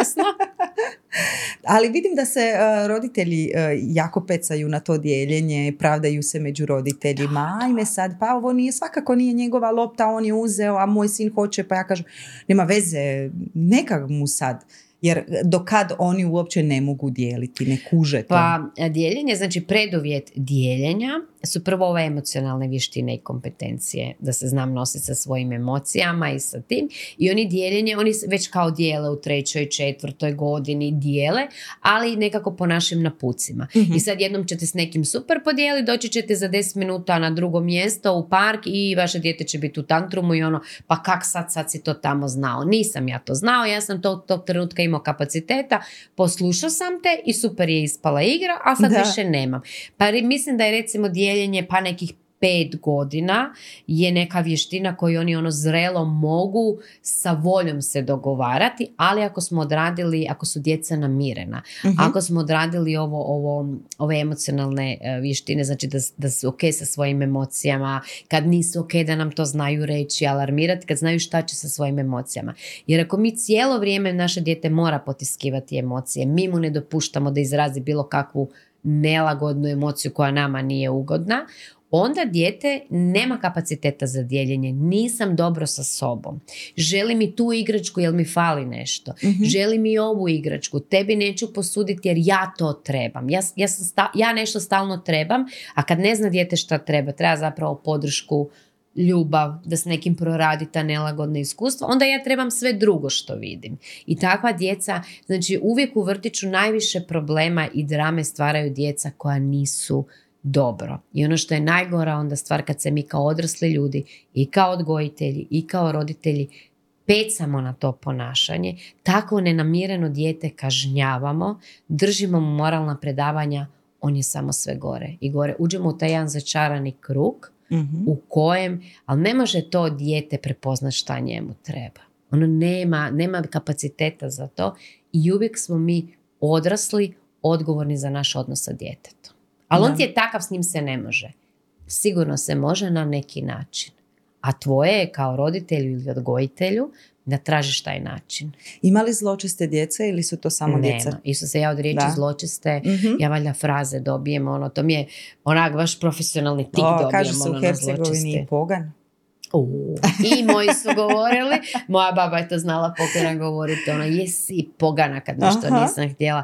Ali, na primjer, meni to pogana, onak nekako kako smo na tom vjeronauku znali raditi, recimo meni to pogana izazivao jako nelagodu. Da, da, Znači da. ja to nisam znala objasniti, ali ja znam da sam se ja bojala te riječi pogana i sad kao ako stalno tamo pričaju da ne smijemo govoriti takve riječi i prizivati, a moja baka je to svaka druga riječ bila. Ono, znači, meni, baš mi je to recimo bilo strašno. A zločest, ja svoje djecu, znači nikad u vrtiću nisam izrekla niti moje kolegice riječ zločesto ponašanje. Jer šta je točno zločesto ponašanje? Znači to je riječ koja uopće nema nikakve kategorije i oni, ne znam, opet kad nešto pričamo o nekom ponašanju ili nešto što se dogodilo, to je bilo zločesto ponašanje. Znači ja, ja bi se ono... Kako vi tresnula. kažete, nepoželjno ili?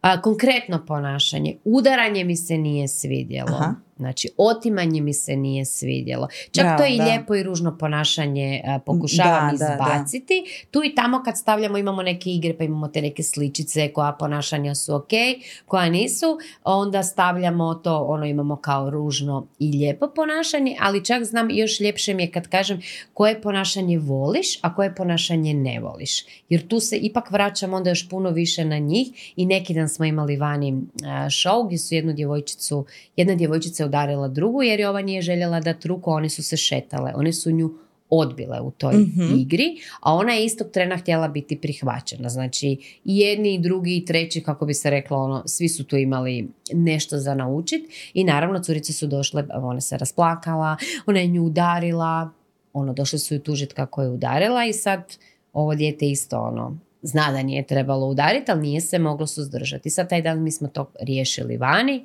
Ok, ali smo jučer, na primjer, na tepihu, e, zajedno smo kao, hoćemo danas svi zajedno, vi koji niste vidjeli, odglumiti tu situaciju koja se dogodila, što si ti htjela, znači Mhm. ovu djevojčicu koja je udarila, što si ti željela od njih. Znači, ona se samo željela igrati. Ok, imaju i ove pravo da nekad prijatelja ne prime u igru. Znači tu jako puno stvari ima koje mi moramo ono balansirati to, ali mi je naglasak zapravo u tom bio na razgovoru da su svi vidjeli kako je ona nju udarila Mhm. i to su svi prijavili kao ružno ponašanje, kao nešto što nije ok, ali i riječi bole. Mhm. Što misliš gdje je neko nju bolilo kad si joj rekla da se ne može s vama šetati? I sad, sa sreća to je bila djevojčica koja zaista onako jako ima izražene te emocionalnu inteligenciju i jako puno kako radimo na tome, Mhm. stvarno vide se ogromni pomaci i ona na gledanju je već bilo, odmah je bilo onak, vidiš po njenom lice, kažem sve ok, pogriješila se, svi griješimo, znači mi sad ovo glumimo kako bi svi prijatelji mogli iz toga nešto, nešto učiti. Rekao, tu ju je bolilo. Znači, Mhm. boli ruka i sad smo došli u tu fazu, znači da učimo da bole i riječi. Znači, ok, ako nisi željela sad tu igru, kako si joj to mogla reći? Da. Ona kao, pa željela sam je kao dati drugu ruku, mislim kako dijete ono, kao željela sam je dati drugu ruku, rekao onda je to moraš tako reći, a ti je rekao moraš pričekat. Možda se možeš uključiti za pet minuta. Jer isto nije ok reći djetetu, ono, morate se igrati, vi ste svi prijatelji. Da, da. Nema od toga ništa mora. Oni će ju prihvatiti dok će ova gledat jel ih ja vidim. Ja to vidim često ono, morate se igrat, morate dijeliti. I onda dijete ono, ok, dođi na ti, teta Mhm, nas mhm. gleda, a u sljedećoj, e, sljedećoj sekundi ti neću ponovo dati, neću te birati za para. Znači puno, puno veća stvar je da ja i ovo drugo dijete učim na način kako se može uključiti u igru. Znači ona Tako je. odmah htjela se uključiti. Znači možda se ih mogla pitati ono, e cure šta se igrate? Mhm. Mogu li i ja s vama? Mhm. Znači, imamo mi tu neke pretkorake koje mislim da bi bilo možda bolje reći, nego odmah mi njima damo naputak šta oni moraju. Da. Morate dijeliti, mi smo svi prijatelji, to su onako legendarne rečenice u vrtiću i često to odgojitelji znaju reći. Ovdje smo svi prijatelji, sve moramo dijeliti. Mhm. Pa ja nisam vidjela da kolegice dijele svoju torbu ili svoj novčanik. Tako je. Niti mobitel, niti ne znam. Mhm. Puno stvari ne dijelimo. Da, da, da. A e, velika očekivanja imamo i od braća i sestara kad smo O. doma. Jer evo sad gledat će nas sigurno puno roditelja koji ne rade kao odgajatelji i neće imati velike skupine djece, ali imaju ta ista očekivanja Tako je. doma. Ono kao vi ste braća, zašto se udarate? To je tako... Morate se voljeti. Da, i dijeliti sve. A tu je pogotovo nezahvalno odraditi o, e, i, granice i uvažiti o, dvoje ili troje ili više djece, naučiti ih dijeljenju, funkcioniranju zajedno, da oni jedni druge poštuju. Kako, e, kako rješavati imati sukobe među braćom Braća i sestre su mi najteži izazovi, iskreno. I zato što djeca kreću, dobiju brata ili sestru u vrijeme kad nemaju nikakvih kapaciteta da bi prihvatili tu osobu i stvaraju odnos sa dijete, sa osobom Mhm. s kojim će biti u najduže u životu u odnosu. Vama će prije vaši roditelji ono ne otići ovog svijeta, a braća i sestre će ostati za cijeli život. Mhm. I zapravo je toliko važno kako i na koji način ćemo a, prihvatiti tu njihovu ljubomoru između njih. Djeca se konstantno otimaju ne za tu igračku, nego za pažnju, za dominacijom, za tim da bude po mome, da bude viđen i za ljubav roditelja. Mhm. A mi htjeli ne htjeli priznati, imaš dvoje djece. Pa ne da jedno dijete više voliš, nego ti je se jednim djetetom lakše. Lakše. Zašto? Zato što ti je slični temperamentom. Zato što jednostavno nekako ti više možda tebi kao tebi sliči. Iako je to jako u odnosu na dopromjenjivo. Znači to Mhm. se može i zamijeniti. Ono, nakon nekog vremena u nekom periodu života će ti neko drugo dijete biti. Ono, nekako ćeš s njim možda lakše ishendlati. Druga stvar je što ti ni- nisi ista mama prvom djetetu i nisi mama isto drugom A djetetu. to često znam čut kao, pa vidi ih skroz su različiti, a, a isti odgoj. A nije Da. isti odgoj Nije uopće. isti odgoj i skroz su različiti zato što su različite Tako osobe. je. Blizanci nisu iste osobe. Ne da bi djeca sa dvije, tri godine, ono znači starosti, razlike mogli biti isti. I očekivanja naspram prvog djeteta su preogromna. Do jučer si bio beba, joj, mali, mali, dvije i pol godine, danas ti je stigao brat, Ti ti, si si veliki. veliki. braco. Ne, ne, ne, ja sam još uvijek ono isto malo dijete, a sad kad sam još dovela ovog brata doma, možda sam i još manje dijete, ono, još sam tamo otišao negdje, e, negdje dalje. Tako da ljudi moraju e, kao prvo razumjeti da između braća i se moraju prihvatiti da će se braća i sestre svađati. Da je to dio odnosa. I da nema tog izbjegavanja svađe, nema zaustavljanja svađe u smislu zabrane svađe, nego rada na toj svađi. Da svako od njih shvati što treba, što želi i što onda ono sad može tražiti u nekoj situaciji, što ne može. Moji su sad recimo veliki i konstantno imamo izazov sa tim što moj sin misli kako je on jako puno toga dao za nju i mora odraditi dok je ona bila mala. Sad bi ona njemu to trebala vraćati. To je Mhm. takva neka njegova matematika. I ima neke logike u toj matematici, ali ne može si odrediti granicu. Ja Mhm. kažem, ono, dobro, druga stvar da je ona u kuhinji, pa ju se ti tražiš da ti donese vodu. Ali da ti i ona ležite zajedno u dnevnom boravku i ti od nje zahtijevaš da ona tebi donese vodu, meni to nije ok. I mi se konstantno Joj, oko toga to svađamo. Da, ti si mlađi, majko. ajde, odi. I sad Užasno. on je fizički puno veći i jači od njega, da, ali ona se bori, ona ne da. Aha. Ja ti nisam sluga. da, da, da. Da, ja ti nisam sluga. Ono. I, I ja kažem, i ok, da, ali ja sam nju zamolio. Dobro.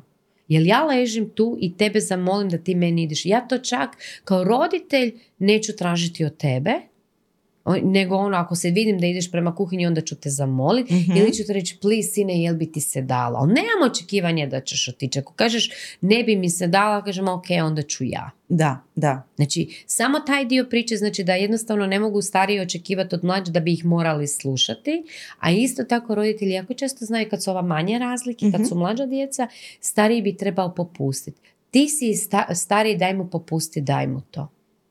Šta to točno znači? Šta učimo? Ovog starijeg učimo da nema pravo na nešto, tražiti, zahtijevati i ono, opće misliti, Mhm. a mlađeg učimo da će sve dobiti zato što plaće cvili. Znači, ni jednom ni drugom nismo dali nikakvu uh, dobru lekciju. Ono što mislim da je za sukob, to ćemo samo još onako izdvojiti, jer je to toliko kompleksna tema. Da. Cijeli jedan program imam za braću i sestre i to mi je zapravo najteži program Mhm. koji radim, jer je najintenzivniji, najrazličitiji i ono, i mi donosimo svoja iskustva sa braćom i sestrom. Tako je, Ja da. sam bila najstarije dijete i jako se puno očekivalo od mene i onako previše u današnjem svijetu kad vidim i ja nekako imam posebni, posebnu empatiju prema starijoj djeci i jako pazim na to i pazila sam kad je moj Lovro bio stariji da ja sad od njega ne zahtijevam nešto što mislim da nije ok za za starije dijete, da bi on morao samo zato što je Stariji. stariji. Znači, Mhm. to mi je baš onak. Ali tako neko ko je mlađi, ima prema mlađem. I Jer onak- znaš što ga je mučilo? tako je, to je Mhm. neke naše uloge. Ono što mislim da onako djece koja su već verbalna, ono koja mogu jedno i drugo razumjeti, ok, znači kad vi vidiš, ti vidiš da je ovaj stariji udario mlađak ili obratno, mi dolazimo, zašto si ga udario, zašto si mu to napravio, riječ zašto križamo ju, nepotrebna, djeca ne znaju odgovoriti zašto. Možda je čak kao imao razlog jer mu je nešto oteo, uzeo, ali nebitno. Prva stvar je koju pitamo što se dogodilo. Ono, zapišite si to negdje, to učimo što se dogodilo. Jer dok ti pitaš što se dogodilo, ti nikog nisi okrivio. Nema veze što si vidio. Ti želiš čuti što ti kaže dijete A, dijete B, šta se njima dogodilo. Za to vrijeme, dok ih pustiš da oni kažu šta se dogodilo, prvo utješiš ako su suze ili ne znam šta, ali tješimo jednog i drugog. Ako tješimo samo onoga koji je udaren, ovom podižemo razinu ljubomore. Uvjerenje. Mama njega voli više. On je mami važniji. Uvijek sam ja kriv. I iz tog mjesta samo će dijete drugi put još gore i gore i gore A taj dio je jako izazovan. Ja moram Jako. reći, moji su u toj fazi e, godina i pol i tri i pol godine, to su igračke ono, na sve strane i stalno isto to ponavljanje, to je baš jako izazovno. A, a, trudim se kao uvažiti, ali jednostavno... e, Zato što ti je kriv. je kao kriv. vidjela si to na Je svoje kriv, oči. Da. I onda sad da ja njega tu grlim, a, imam tu dojam kao da ono, a, mu dajem do znanja da je i u redu bilo njegovo ponašanje, a nije bilo nije, u redu. Nije bilo u redu i to ćeš mu reći kada se smiri. Zato što kada ti njega zagrliš i kada se povežeš s njim, kada se on smiri, on će tebe čuti one zadnje tri rečenice koje ćeš mu reći da to ponašanje nije ok. A kad je on kriv i kad saspemo krivnju na njega, on te neće čut. On Mhm. je samo uvjeren kako je ovog drugog voliš više i kako je on uvijek kriv za sve i kako je on zločest. On te neće čuti ono što ti želiš da on čuje, a to je koje ponašanje treba promijeniti. Da, to Neće je te istina. Neće, kao da je začepio uši. Ja se toga sjećam, evo tako živo, ja ne znam, kaže mama, ma nemoguće da imaš tako rana sjećanje. Ja se toga sjećam kako, ne znam, ja sam kao bila kriva, jel sam ga, a lupala sam brata, gdje god sam stigla. Ja sam samo ovako gledala, jel me ko vidi, dum. Znači ono, čim neko ne vidi, dum. I onda on kao cvilija, kao nemam pojma što se radilo. Znači on meni čak nije morao ništa ni uzeti koliko sam ja bila ljubomorna na njega. A rodilo se muško nakon nas pet cura. Ono Aha, sestričina svih da, nas pet, da, da. rodilo se muško. Jel treba mi šta više reći? Ono, nasljednik se rodio i to je bio kraj svijeta. I meni je to, znači kao djetetu, nisam ja to razumjela koliko je to njima važno, ali je, meni je to izazivalo strahovitu ljubomoru. Mhm. I uvijek sam se osjećala da oni njega više vole i danas dan im to govorim. Znači sa svojih 47 godina još uvijek svoje mami kažem, ali zapravo on, oni se bolje slažu i on je bolje odgovara temperamentom. Mhm. Nas gdje smo uvijek u nekom sukobu. Ja kažem, a tak ti tvoja maza, tak njega više voliš. Znači s ovim godinama još uvijek sam to u stanju reći, a ne da neće dijete od 3,5 godine. Da, I da. znači to sam htjela reći, kad kažeš šta se dogodilo i kad ti čuješ, on je meni, svako priča svoju istinu. Jer dijete to od tri i pol godine ne može ono vidjeti širi kontekst da je možda trebao dati, da nije trebao ovo ili ono. On je samo želio tu igračku, brat ju je imao i on mu je iščupao iz ruke. A vidi ovo, kako si rekla da je tvoja zapravo um, um, uzrok tvog ponašanja, recimo guranja brata, bila ljubomora, Da. da dođe mama i da je bila u toj e, svijesti i da kaže tebi e, što se dogodilo i ti kažeš on je uzeo moju igračku. To nije bila zapravo, e, nije bio pravi uzrok tvog ponašanja, bila je ljubomora. Da, ljubomora. Ali dijete neće reći da je to A ne ljubomora. zna. A treba li roditelj reći?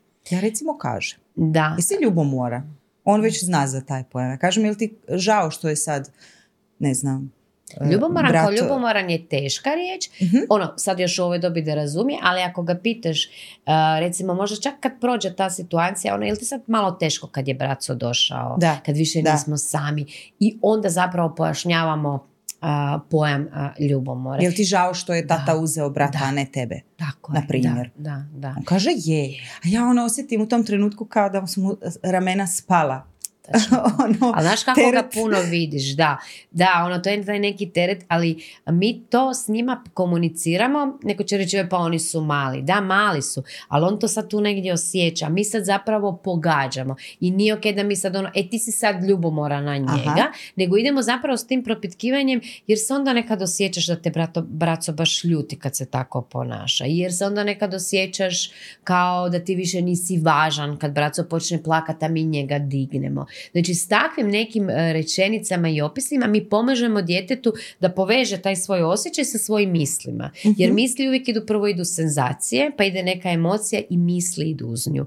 Ali djecu tek tamo to s nekom četvrtom prema petoj mogu početi uh, te svoje misli osvještavati. Do tada ih imaju, ali ih nisu svjesni. Ono, Da, mi da. tek kroz taj razgovor ćemo njima posvijestiti da oni vrte jedne te iste misli uz neku emociju i da zapravo te misli ne moraju biti istinite. Uvijek meni, znaš kad im se nešto dogodi, onda Da, mi, pa to da, i ti misliš da. ili ne znam, kad nešto ti se dogodi, ono kao uvijek meni, samo se meni to moglo dogoditi. I 20 puta ti prođe ta misao kroz glavu. A nije baš istina da samo tebi i da se samo uvijek tebi to događa. Ok, danas mi se to dogodilo. Zapravo, te misli tu emociju pretvaraju u jedan dugotrajni osjećaj. Jer emocija je samo ono trenutno što nam se dogodilo, a osjećaj je to neko kao dulje stanje koje traje. Mhm. I onda sad ti imaš osjećaj da, ne znam, ako ti se sad nešto, ono, nešto dogodilo i sad ako ti ponavljaš te misli, ponavljaš, ti ostaješ u tom osjećaju. Ti ostaješ i cijeli dan ti je propao, jel ti se ujutro nešto dogodilo. Zato što si Joj. cijeli dan vrtila te misli. A mi zapravo djeci, pogotovo kada su oni ok, kada je sve pet, nemojte nikad zaboraviti djecu više puta pitati. Čak i na dnevnoj razini, pogotovo kad pokazuju jako tu ljubomoru. Mhm. Ono, jel ti fali ono, znaš kad smo nekad bili sami ja i ti, kako smo uživali, jel ti fali to vrijeme? A znam da ti braco uzima vrijeme, znam da ti braco uzima pažnju. Znači prvo idemo kroz taj neki dio koji je malo onak a, nelagodan što imamo sa tog brata, ali onda nekako nađemo na kraju te priče ipak nešto dobro. Mhm. Ali opet evo, možemo se s bracom igrati. Znači ima nešto dobro i u tom bratu. I tad se razvija neka a, svijest o tome kako se ja osjećam, Aha, svijest o tome da ima nešto i dobro sa tim bratom. Mhm.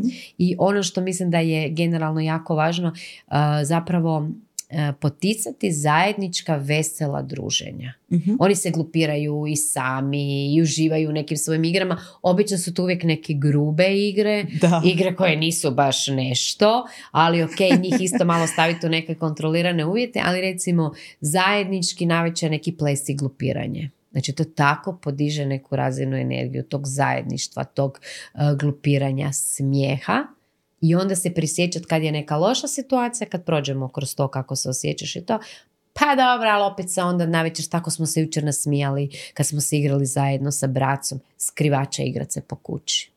Znači, dnevno da odvojite 10 minuta kad su ovako mali za igranje skrivača, ali to isto stavimo onda u kontrolirane uvjete u smislu, pa neću sad cijelo večer se cijeli dan igrati sa djetetom. Mhm. Ali vrijeme koje provodimo s djecom neka bude ono fokusirano na njih. Ok, dečki, ajde sad imamo 10 minuta za igrati skrivača. Čak za ove mali, jao, imate i onaj timer Mhm. koji se može i odvrtiti i kad završi, timer kad odsvira, onda smo znači gotovi sa tom Mhm. igrom. Znači, dali smo svog, svojih 10 minuta na to, možda smo još dali 10 minuta na neku slikovnicu, ali smo dali stvarno fokusirane pažnje onako kako njima to paše i odgovara i onda takvu neku zajedničku igru koja ono hiti jednom i drugom. I sad kad treba prekinuti igru doći će negodovanje, ali sutra ćemo ju ponoviti. To je ona granica. Ne prelazim svoju granicu, sutra ćemo ju ponoviti. Razumijem da bi vi htjeli još, ok, možete još odigrati dvije partije sami, sutra ćemo ponoviti. I onda djeca nakon takvih par iskustva znaju da će se to opet ponoviti, znaju da držite riječ, Mhm. da ih ne lažemo. To, to su sve isto jako važne stvari. Da, poticanje pozitivnih ponašanja, to ono uvijek stoji u tim nekim uputama. e, Najmoćnije. Naglašavanje pozitivnog ponašanja, što manje kritike, ali onda tijekom dana ti se dogodi zaista puno tih izazovnih situacija kad moraš govoriti ne. Ja nekad komentirala sam to već s jednom gošćom, imam osjećaj da cijeli dan nešto govorim ne. Ono, ja se više ružno osjećam na kraju dana jer kao da sam stalno nešto branila, stalno neko ponašanje korigiram. Onda sam dobila jedan zapravo koristan savjet. E, baš me zanima što misliš o njemu, o ignoriranju. O ignoriranju nepoželjnih ponašanja ako nisu recimo tako ugrožavajuća, pogotovo za manje dijete, jer uglavnom je to stariji kod mene koji pravi o, nestašluke, ali e, privlači pažnju tim nekakvim svojim e, bedastoćama Da. i, i onda mi se pecamo, onda mi njemu dajemo tu pažnju i onda on stalno ponavlja ta neka ponašanja jer je vidio da zapravo s njima pridobije. Kako Da. komentiraš ignoriranje A, općenito? ignoriranje je ok da ne moraš vidjeti svaku stvar i na svaku stvar odmah skočiti, ali to ignoriranje, ono da ne ode to ono, ja sam sad počeo s nekim ponašanjem, a nisi me doživjela, sad ću ja pojačati to ponašanje. Da, da. E, onda zapravo dođeš u situaciju da sad to ideš naglo prekinuti. Mhm. Znači, zbog toga ignoriranje nije. Po meni ti je puno nekako bolje, ja to zovem one igre povezivanja ili tako neće. Kad vidiš da kreće s nekim nepoželjnim ponašanjem, Aha. da nešto želi od tebe, uključiti ga u nešto, dati mu neki zadatak, pozvat ga k sebi, ako tog trenutka kuhaš ili nešto. Meni je vrijeme kuhanja, valjda zato moji toko vole svi biti u toj kuhinji, vrijeme kuhanja bilo onako definitivno nakon dolaska s posla naše vrijeme za razgovore. Oni su tamo nešto rezuckali, radili pored mene i mi smo tad najviše od svega, to je nam je već bio ritual, pričali šta je bilo u vrtiću, pa sad šta je bilo u školi, šta se je dešavalo, i ja ne znam šta je bilo meni na poslu. Kad sam imala izazove, neka ponašanja koja sam željela prevenirati, onda sam ja pričala kao da se meni nešto slično dogodilo, a njima oči ovakve. Da, to je jedan vrlo koristan trik. a njima oči ovakve i oni to proživljavaju, a sad se ne priča o njima. Aha. A ja njih pitam šta bi oni napravili. Imaju oni neki savjet za mene. Ja sam toliko danas bila ljuta, nisam znala šta bi joj rekla. Ona mi je napravila to i to ili ne znam šta. Nisam znala šta bi joj rekla. Šta ti misliš da sam mogla reći? Mhm. A ono, znaš, taj ponos, taj osjećaj, ono sad ti mene tu slušaš ili A ne odmah znam šta. uči kako će samo reagirati u toj Da, situaciji. i daješ mu jako dobro. Takav alat, recimo, jako dobro na tako sličan način funkcioniraju i slikovnice, Mhm. jer se dešava nekom drugom. Ali ovo je Da, meni, po da. meni mrvu i moćnije, zato što tebe tvoja mama pita, ona koja sve zna i koja je najpametnija na svijetu u tvojim dječjim očima, tebe pita kako. I onda ona drugi dan, pogotovo Marta, ono, kak je bilo, jesi joj danas to rekla, šta je onda bilo ovo, šta je bilo ono kao super. nastavak te naše ženske ono priče o tome, znači uključivanje djeteta u neki rat, Odlično. u nešto i ponekad djeca počnu s tim nekim stvarima zato što im je dosadno, ne znaju šta bi. A dosadi prethodi neka trenutna nenamirenost. Mhm. Znači, zato su ti škakljači, glupiranje na krevetu, a, pomaziti dijete, mi znamo onu foru kao bacite, ono da mi baci struju ljubavi, onda se kao tresemo, damo si struju ili ne znam šta, malo samo da dobiješ pažnju, ono da se povežemo, to mislim doslovno traje 3,5 sekunde, minutu i pol najviše od svega i kad se povežemo onda, ok, šta bi mogao sad raditi? Šta bi ti želio se sad igrati? S čim bi se sad igrao?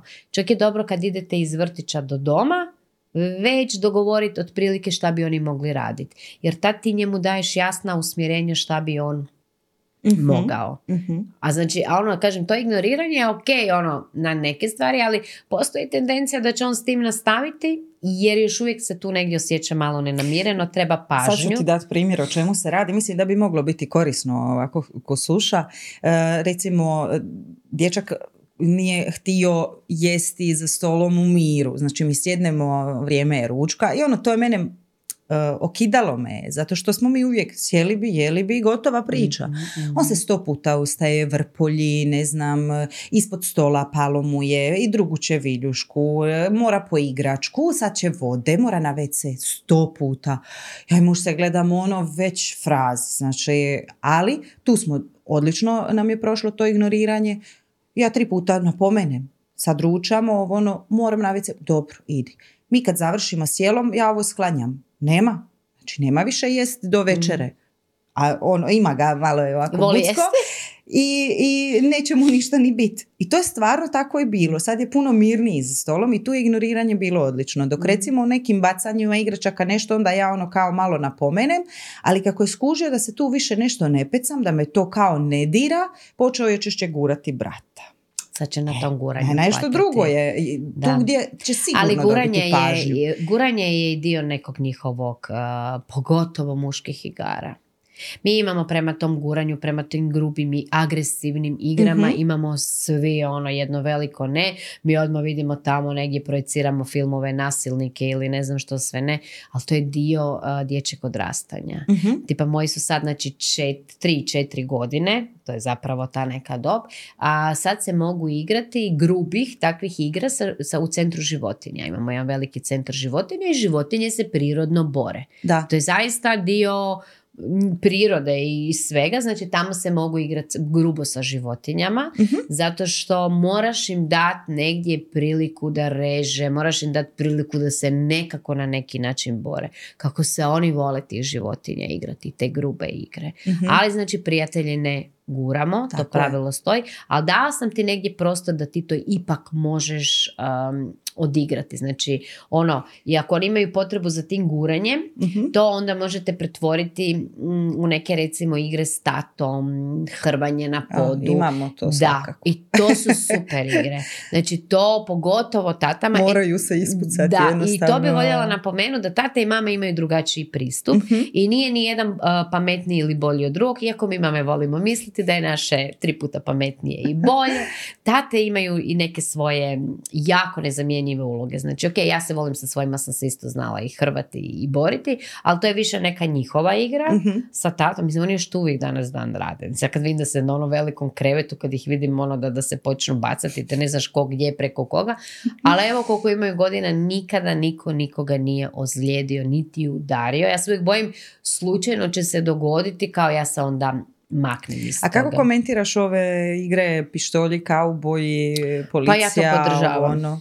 Da? Da, a, to je znači kao ono vještice, policija ili ne znam šta. Postoji dob gdje se djeca toga žele igrati. Kada im se to konstantno brani, onda se dogodi a, to da onda oni a, pucaju sa svim. Mi im ne damo pištolje, naravno da ne mogu nositi pištolje u vrtić ili ne znam šta. Oni pištolji zgrade od Lego kocaka. Pa sad ti reci da nema pištolja. Znači, na- nama su to igre kao ba policajaca, pištolja i toga vani na igralištu. Mhm. To je igra za vani za igralište. Da, znala sam čuti ovako tete koje komentiraju sa strane, a nemoj to ili zašto kupiš pištolj ili nešto. Mi to čak isto imamo doma. Jer, mislim, Postoji vrijeme Igranje za to. uloga je to, Tako ali je. e, mislim da neki smatraju da se kroz takve igre e, e, i pristup e, e, objašnjavanja i uvažavanja emocija, e, do- da se takvim pristupom u kombinaciji dolazi do vrlo tragičnih situacija koje su se događale, evo sad je došlo i u regiju o, u- užasnih e, slučajeva prijetnji po školama, e, nošenja oružja pravoga.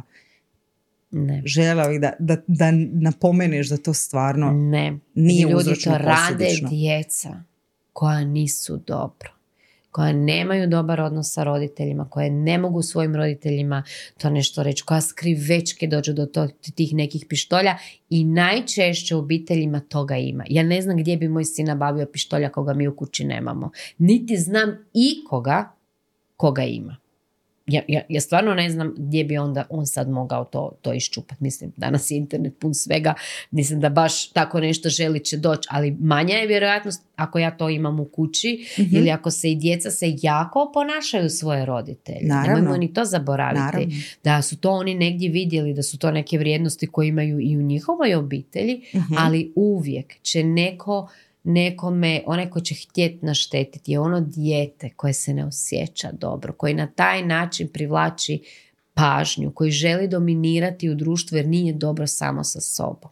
Jer se ne osjeća voljeno, ne osjeća se da je dovoljno vrijedno, vrijedan sam samo kad ponižavam druge, pa će se drugi onda smijati jer mi nemaju mislim to imamo malo i odlika i crta ličnosti, ima tu dosta toga svega povezanog, ali korijen toga je kako se osjećam. Jer ako se ja osjećam dobro samim sa sobom, imam neki svoj mali krug velikih ljudi kako se kaže, onda nemam tako potrebu, ok, doći ću u tu dob kad ću malo isprobavati, pravit ću se važan, evo ja to sad sa sinom imam, ali mi konstantno o tome pričamo. Imao je, ne znam, neki ispad, rekao je nešto jednoj djevojčici lijevo desno, znači moje je da ja sad to s njim prorađujem. Kao, ono, kako si mogao, koju drugu riječ si mogao reći? Ok, da si bio ljud što ti je rekla to i to. Šta si mogao drugačije? Šta si s tim dobio?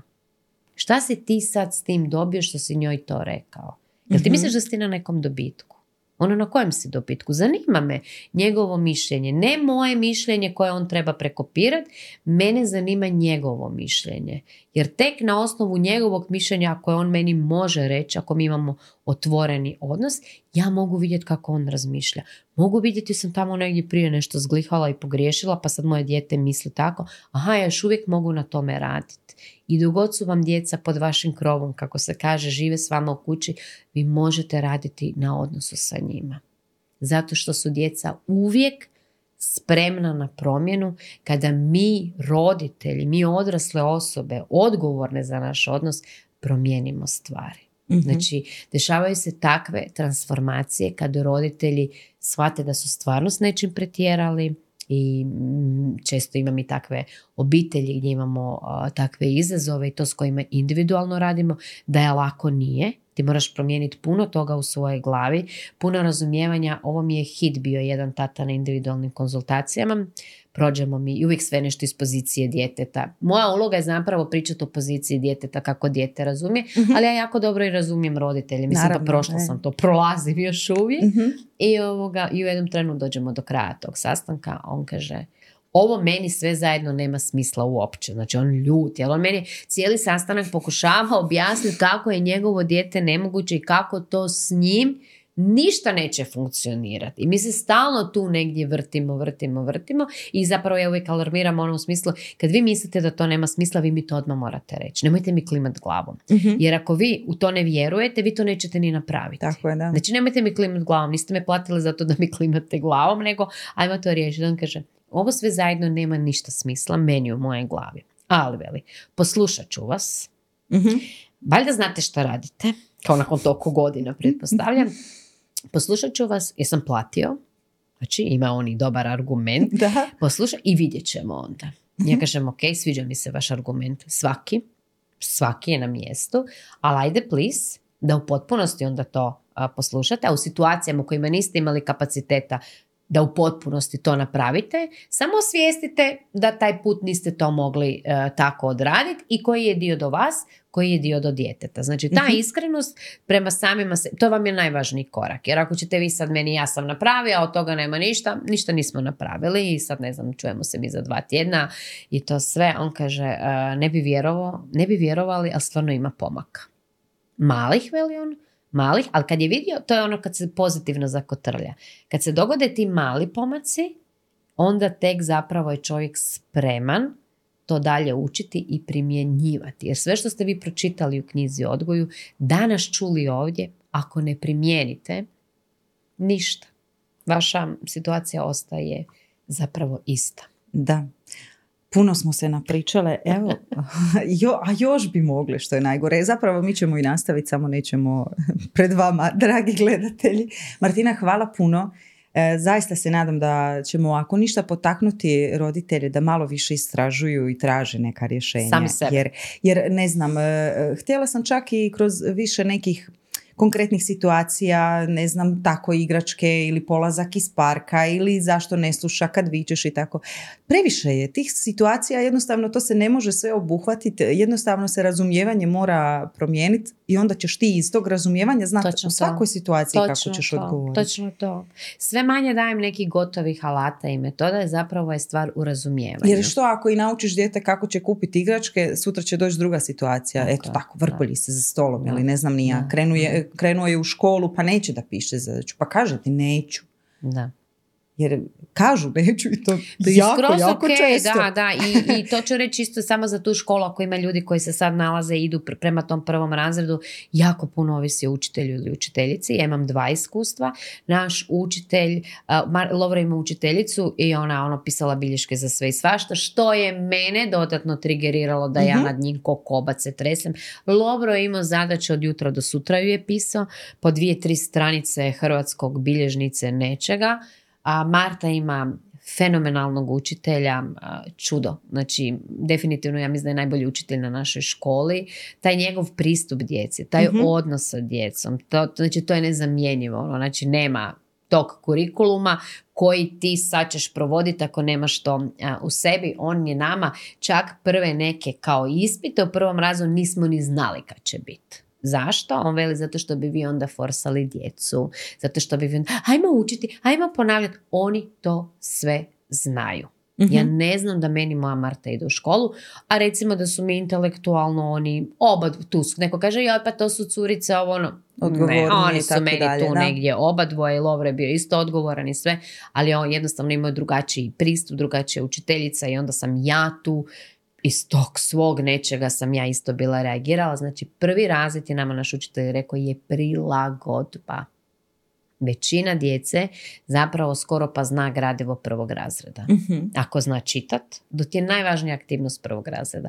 Ali da li će dijete ako ćeš svaki dan nad njim visiti, čitaj, čitaj, čitaj, moraš čitati, ne znam šta, dijete poče čitati ako ne voli tu aktivnost. Znači čitanje je zaista aktivnost koje dijete ju ne voli, onda to bude jako teško. Čitaj stripove, čitaj nešto što je djetetu zanimljivo, pa onda ponovi tek za školu. Mhm. Znači, prilagodba i očekivanja od djece. To je nama naš učitelj. On to tako vjerno i dan danas je održi, kada održi roditeljski, ono, i dobro on nama kaže, nije sve pozitiva, ono, sve je milo, krasno. Kaže on nama i što nas treba i što trebamo čuti i sve, ali ima pristup prema djeci, radi na njihovim socijalnim vještinama i dogovaranju. Mhm.